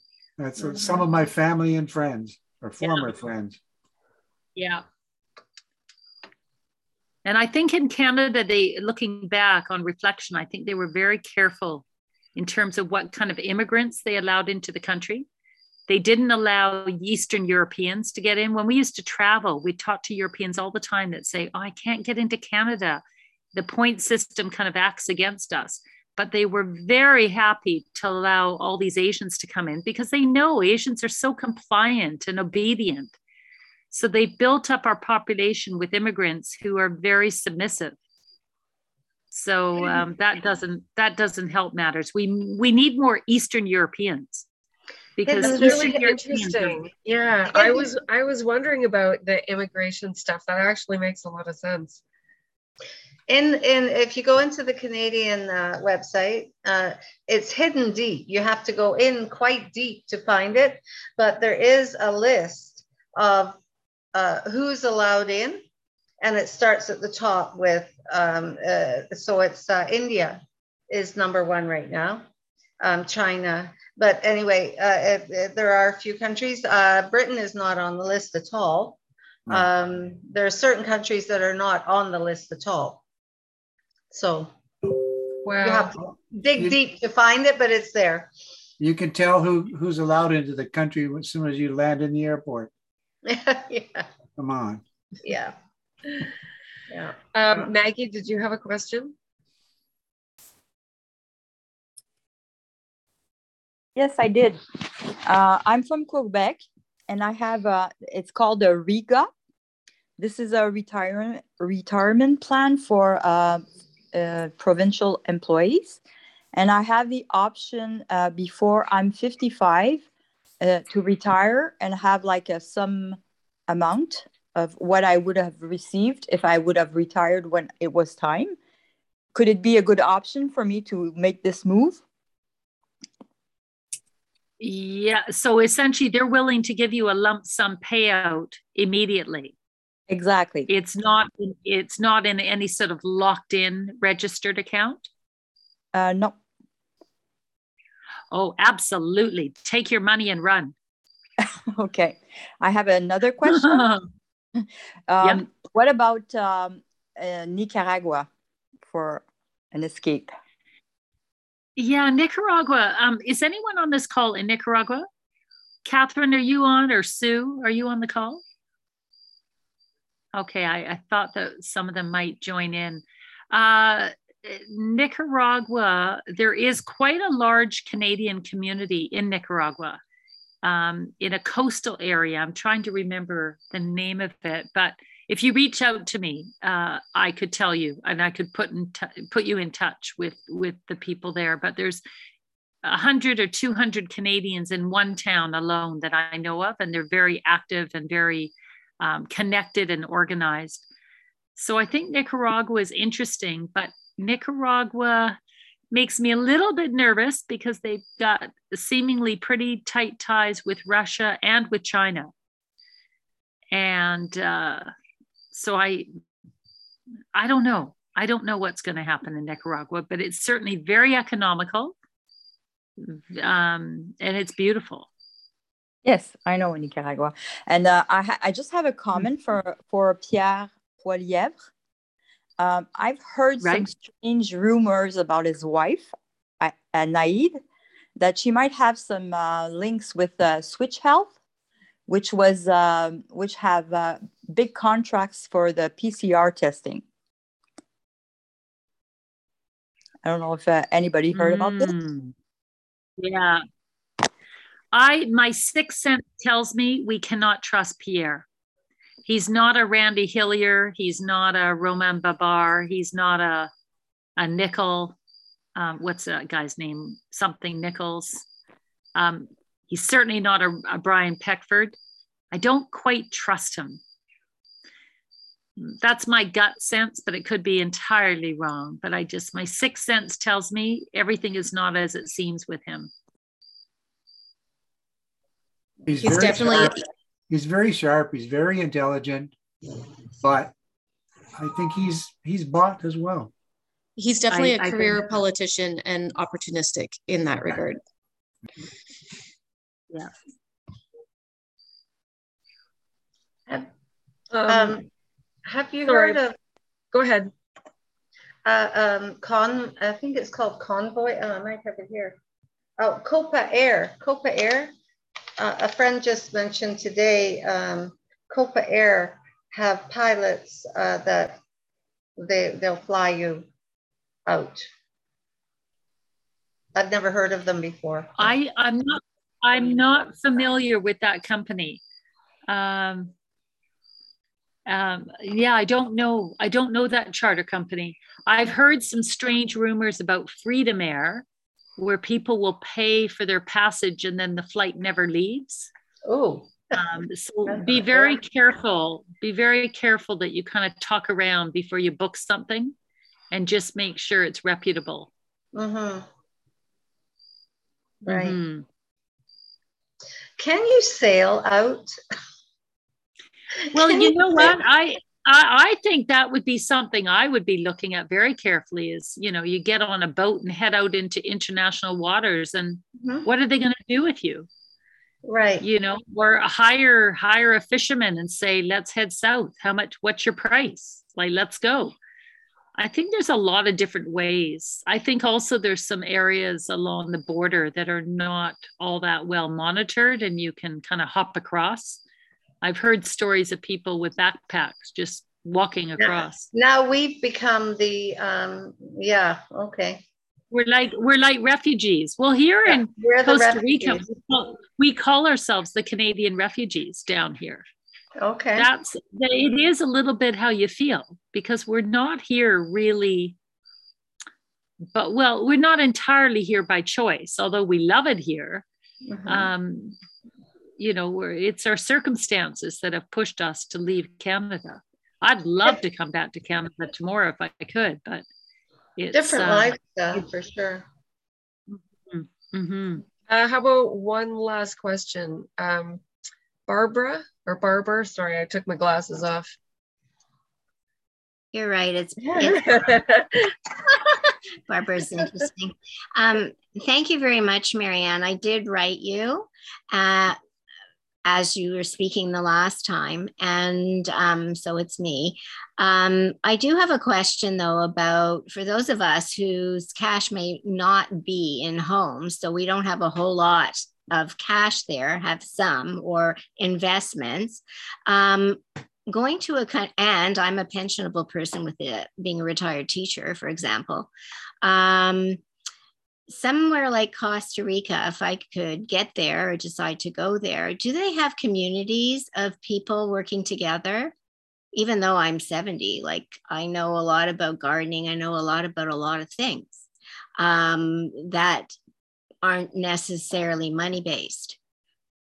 I'm just wondering if you know of that, of anything Wages like are um, where people. I, I have I, I, have heard that there are. Um, I'm not familiar with them, but it it, mm-hmm. it, seems that I there are some. I think down along the coast, on the along the west coast. I've heard of some communities that have kind of uh, established themselves. You know, doing permaculture and um, there and there are some things in the works. So I think if you were to really investigate, I think you would find some things if you did some searching on the internet, you'd mm-hmm. probably find that there are some communities here that are established. Because the other thing that I would really like to do is be part of a community, even pool our resources and get something together, like create it, you know, um, because I think that's how you get to be off grid and sustainable in many ways. Yeah. Yeah well there's a there's a german gentleman that we've known for the last year and he is hoping that we invest in his little project mm-hmm. um, and you know each of the properties will range from about 30 or 40,000 up to about 70,000 and then there's common land and it, it's going to be a little community of I think 15 or 20 owners mm-hmm. and he's trying to get that off the ground so there are those kind of projects in the work here in the works here. And um, so, uh, yeah, I, I, do think there are opportunities like that here. Mm-hmm, that's good to know. And I do agree with mm-hmm. your politics. And I, I do wish that Brian Peckford would run, even though he's 80. He had. I know. Wouldn't he be? A, well, he, yes, he would be a dreamboat. Yeah, it would be wonderful to have someone solid with such character and integrity. Oh, in every way. Integrity. I mean, we need someone like him at the helm, even to just launch ourselves into a new direction. And he's so sharp and oh, he's just incredible. Um, but uh, I don't know if he'd be interested in it, but he would be the man I would choose to run the country right now. And then he would be able to select a really good team to surround himself and then launch in a new direction. But uh, yeah, they maybe call it the Peckford Party. Well, I'm afraid he'd be killed before he'd be useful at this point. Yeah, you're probably so, right. A lot of people are having heart attacks last couple of years. A lot of suicides. As somebody just mentioned, oh, there's some another variant? No. Oh, oh yes, there is apparently a new uh, yeah, there's a Omicron variant that's supposed to be more dangerous. And yes, I just saw that today on Telegram. Well, they have an Omicron vaccine they've been working on, so they need to have an Omicron subvariant. well, did we expect anything else? Of course not. It's it's so hard. It's so hard not to be cynical, eh? oh. it's like, oh gosh, what happened to us? Oh my but, God, uh, Doug Ford, who's Doug Ford was worth 2.5 million. Now he's worth 50 million. That makes sense. He really did flip flop, didn't he? Yeah, it's, it's hard. well, I, I, guess I guess we were we just weren't paying attention for a long time. I think we just. Um, I have a question, Bon. Bon, is that you or Sean? Are you there? I was going to ask you if you wanted to say some words about crypto because you know so much more about it than I do. Um, yeah, um, I, I, I see I see Bon B O N, but I don't know if he's on the screen but not there. Okay, yeah, there was somebody else too. I yeah. I am here, kind of in the background. Yes. Okay. Oh, okay, Bon, do you want to talk a little bit about crypto because you know about it so much more than me? Uh, I, I mean, I, I don't, I, I don't look at myself as an expert at all, but um, I have followed Bitcoin for a long time, specifically, and I have looked at all the other ones um, out of interest. But again, I always fall back to uh, Bitcoin and the uh, the properties of Bitcoin. Do you want to make a pitch for why why people should put some money in Bitcoin? Uh, it's it's a i mean it's pretty involved I, it would take a long time i think maybe we could um, do like a um another evening and and do a crypto thing like for whoever's interested in that because i think that is a big topic and mm-hmm. um, i think it's worth spending some time on if you would be interested or if people are interested maybe we can just consider having a different meeting for that yeah I I would, yeah, I, I would be interested in that. Sure. Okay. Um, do I have now, you on yeah. my email? List? I see someone else here. Trudeau um, right as well. Is that, is that sorry? Is that Jeff Matheson I see on the screen? And if that is Jeff Matheson, do you want to give us an update on Mexico? Ah. Is that Dr. Jeff Matheson, or is that? It's hard to tell from the picture. I think oh, maybe Jeff that is here is thinking, oh man, does she think I'm that Jeff? oh, okay. So yeah. the Jeff I see yeah, not I think Jeff, it's a different Jeff. Jeff okay. Yeah. Okay. Um, does does anybody have any other questions about what we've talked about this evening? And and would anybody if put it in the chat, would you be interested in having a part two meeting sometime? Uh, Maryann and um, oh sorry i already forgot your name bon with uh, a crypto night so i i would probably not include myself in that because i know almost nothing about crypto okay so bona that you carry it and if you had anyone else that you wanted to have join you but um, that would be a completely separate conversation okay i wouldn't have anything um, all right Uh, Bon, I just saw your email. I'll I'll email you. Sounds good. Okay, cool. All righty. Well, I think this was. So well. Sorry, go yeah, ahead. so Wendy, I'm glad. I'm glad. I. It's funny. Last night on the meeting, I thought, oh, should I should I say anything? I mean, we're we're there's so much going on, and should I speak up and just bring this up? But I'm glad I did because I really feel as though uh, for people, if you can just get yourselves prepared mentally and physically and um, and financially, uh, Exactly. and prepare for the worst. You know, it's um, you just don't want to be broadsided. Absolutely. I completely agree.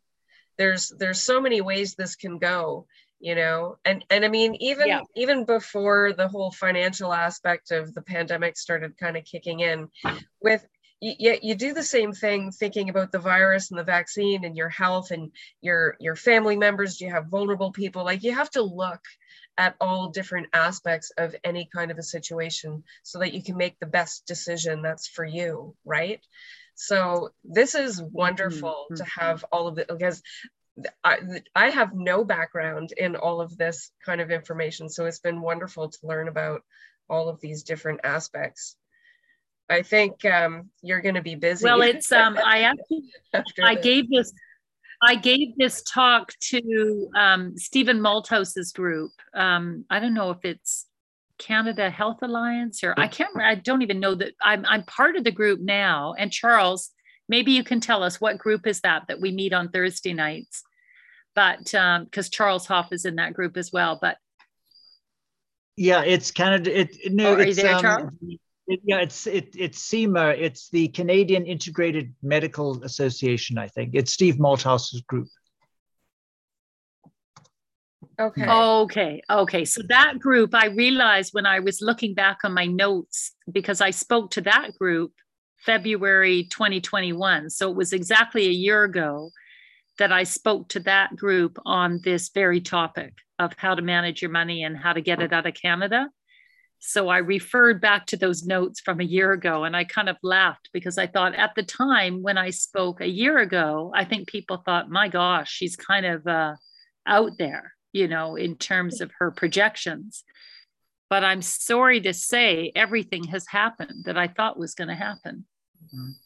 yeah But uh, I know thanks so many to, thanks to some would- really smart like- people out there. yeah two years ago There's some good people out there that are predicting. we Mhm. never would have thought this would happen No, no. Well, Maryann, thank you so much for taking the time to do this extra meeting for all of us tonight and for offering your email to help people. Um, do you, uh, what was I going to say? Um, your cost or your fees, if anyone was interested in like the 30 minutes, just like a ballpark, or is it? Um, typically, I now am charging about a hundred a hundred dollars for thirty minutes, and and I'll, I'll I can do a minute. I can do a meeting in thirty minute increments. Okay. So if you need just a half an hour, it's a hundred dollars, and you can just e transfer me. Um, yeah. So Okay. as much time as you need, but that's typically what I'm charging now. Okay. Um, speaking of emails, why do you have a Gmail account? Well, I actually had a Proton Mail account, and then I heard that it was kind of a deep state entity and it was attracting more attention. They were monitoring Proton Mail more than Gmails because everybody has a Gmail account. So I dropped my Proton Mail and went back to Gmail. Uh-huh. But uh, today I was having a lot of trouble with my Gmail, and I heard on some chat, on some Telegram chats, that a lot of people were having trouble on Gmail today, on Google Mail. So There's, a, Um, there's I- another one called Sekur. It's S E K U R. S E K U R. Also- K also- U R. Yeah, Okay. also out of also out of uh, Switzerland. but Is this You one know that what? I pay- actually I don't use email all that much because as a platform, it, it is quite insecure. Yeah. So I tend not to use email much, and I think that's why I haven't really bothered. I tend to use Signal, um, as for confidential conversations Okay. um, and some telegrams. So that has been my primary way of corresponding with people more confidentially Okay. is on signal. And so but i i know what you mean. I mean with with gmail i can't believe i'm a customer of google. It's just disgusting. I really don't like it but Yeah. it's such a hassle to change it. I also have a shaw account as well um, which i don't know if shaw's good or bad but um, Hmm. yes. So anyway but today i was like oh darn it. You know what? Am i being am i being monitored i don't know i was having a lot of trouble with my gmail today Okay. so just a quick- proton mail does anyone think proton mail is a deep state entity or do people think it's safe Well, up, up to now, I've found it safe, but I, I understand that it's important to leave in, in your uh, um, subject line. Don't put things like COVID or any of that stuff in. You just, just make it the most obscure thing, like how's your dog or whatever. Um, you don't want to, you, because that's what they look at that, that's the only part of the email that isn't um, uh, Encrypted with PGP. encrypted. Yes, thank you. The subject line, they can't encrypt the subject line, so that comes in in plain text and can That's be right. tracked.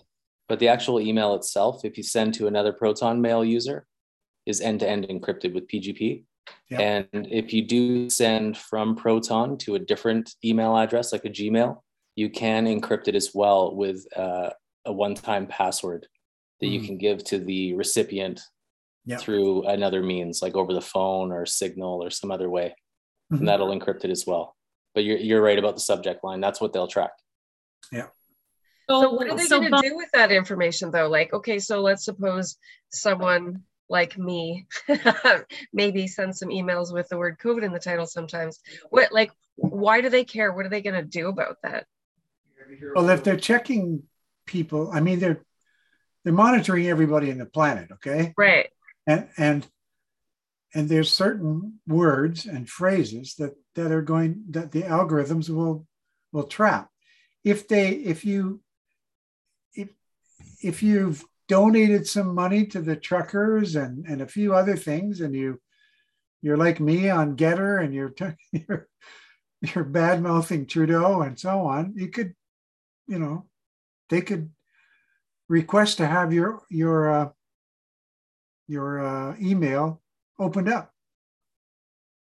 I mean, and the Swiss government could would make a decision And then as to whether call me a would do that. terrorist and close my Yeah. bank account and Yeah. All that whole stuff. Another un- undesirable who won't get his uh, his univer- universal basic income check. Yeah. I, I've posted some stuff on Trudeau's Facebook page. I'm probably already a target. Yeah. I I know I'm doomed. Uh, Yeah, yeah. It's a pretty sad situation here in Canada. And I'm an old guy. I'm 75 years old. I would never have believed this. My father is spinning in his grave right now. So pretty bad. And leaving this country. I mean, this I can't believe that that I'm considering doing this. I mean, I just can't believe it. You know? yeah. So, you know, I, I play this game with some people I know. Every day we have like, okay, where are you? The scale of one to 10. 10, we're optimistic. Things are going to turn around. Eh, you know, we're going to go back to somewhat normal. One is like, we're so screwed. And it's pretty amazing how variable the numbers are. like every Yeah. day. Are, am I the only one doing this? No, you're not. In fact, the only thing that saved saved us, I think, is that is to discover that we're not alone. yeah. I mean, Yeah. early on, I thought I must be the only person in the in in Canada that knows this is going that we're going crazy here. And this is about two years ago. You know, towards the end of 2019, I kind of fell into this by accident. I mean, And the more I learned, the more it just blew my mind. And and it hasn't gotten better. you know, and, and, it's and it's like Maryann said, it's like 60% of the people aren't even like you don't know what's wrong with them. Well, I know what's wrong with them. They're they're hypnotized and yeah. they're living in fear. You know, our, our representative who was she's in she's a conservative, um, um, Michelle uh, Ferreri, Ferreri, it, uh, was was elected in uh, September last September, and she's one of the rare ones that's you know saying in the House that you know she's, she's voting she was debating against this act, you know, this emergency emergencies act, and uh, smart, really smart cookie. Um, but she hasn't got a chance. I mean, she just has never got a chance. Yeah. Because you know the the NDP are are crazy, and might as well be liberals. Yeah. Most yeah. of the most of the conservatives are liberals. So, I mean, there are no liberal liberals and conservatives in the true sense of the the meaning. You know, that's it's gone. That's gone. There are awakened people and and uh, thieves. so. Yes. Okay, oh. well, how about we wrap it up? It's getting past my bedtime here in Ontario. I don't know how. Before we leave, though, I just wanted to uh, give you. Oh, sorry, I didn't see your hand up. Sorry, no, Sylvia. that's okay. Um, appreciate that, Wendy. Uh, right now, I think uh, this couldn't have been possible without you. Uh, Maryann has obviously answered a lot of great questions. Uh, I had put in a few things in the chat box as well with regard to some recommendations. Uh, I do believe that uh, we are under unprecedented times. The media has been used to mislead the public. Uh, Trudeau will eventually lift the decision that he made, and you're correct, Jim. What is actually happening right now? It has to be voted into Parliament and uh, it needs to be enacted before um, you know he can actually get the approval. But um, it hasn't passed the Oakes test, and it was a peaceful protest. But this is where we're at. It's totally hypocrisy, and um, you know I think we have a kangaroo parliament, and it's badly staged. And, you know, I don't think it's going to be changing anywhere soon. But what has happened is uh, setting precedents for a lot of things to come. But I want to just um, say that, Wendy, um, great thanks to you for organizing this in a really short turnaround. Uh, this is coming out of uh, a meeting that came out on Wednesday, and to roll this out and to get these many people, you know, uh, 91 individuals in less than, you know, 48 hours, it's incredible. So great uh, coordination. I just wanted to put out a shout out for you um, for that. And thanks Thank again, Maryann. Thank you're you. so welcome. And um, yes, thank you. Thank you, Wendy, for coordinating all of this. So I will send you again the, uh, I'll use a different email account. I'll send you the information sheet. Okay. And on that information sheet will be a lot of what we spoke about tonight. So awesome. Yes, And, and reach out to me if you want some, you know, individual attention. But um, yes, I, I bid you all farewell and oh, say lots of prayers yeah. for our country. At least we have each other, you know, like look at how many people have come together over the course of the last two years. Like I think a lot of us were alone in the first year. And then the second year, we've just been, our groups have been growing.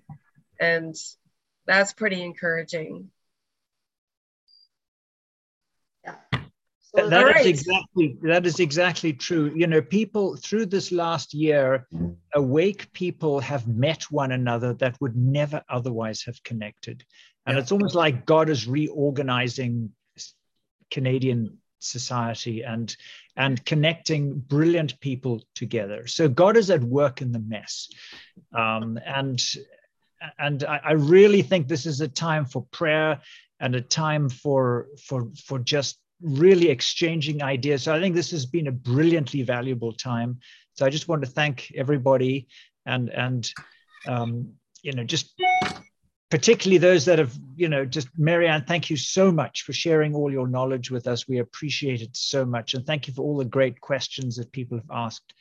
So really appreciate it. Keep up the good work.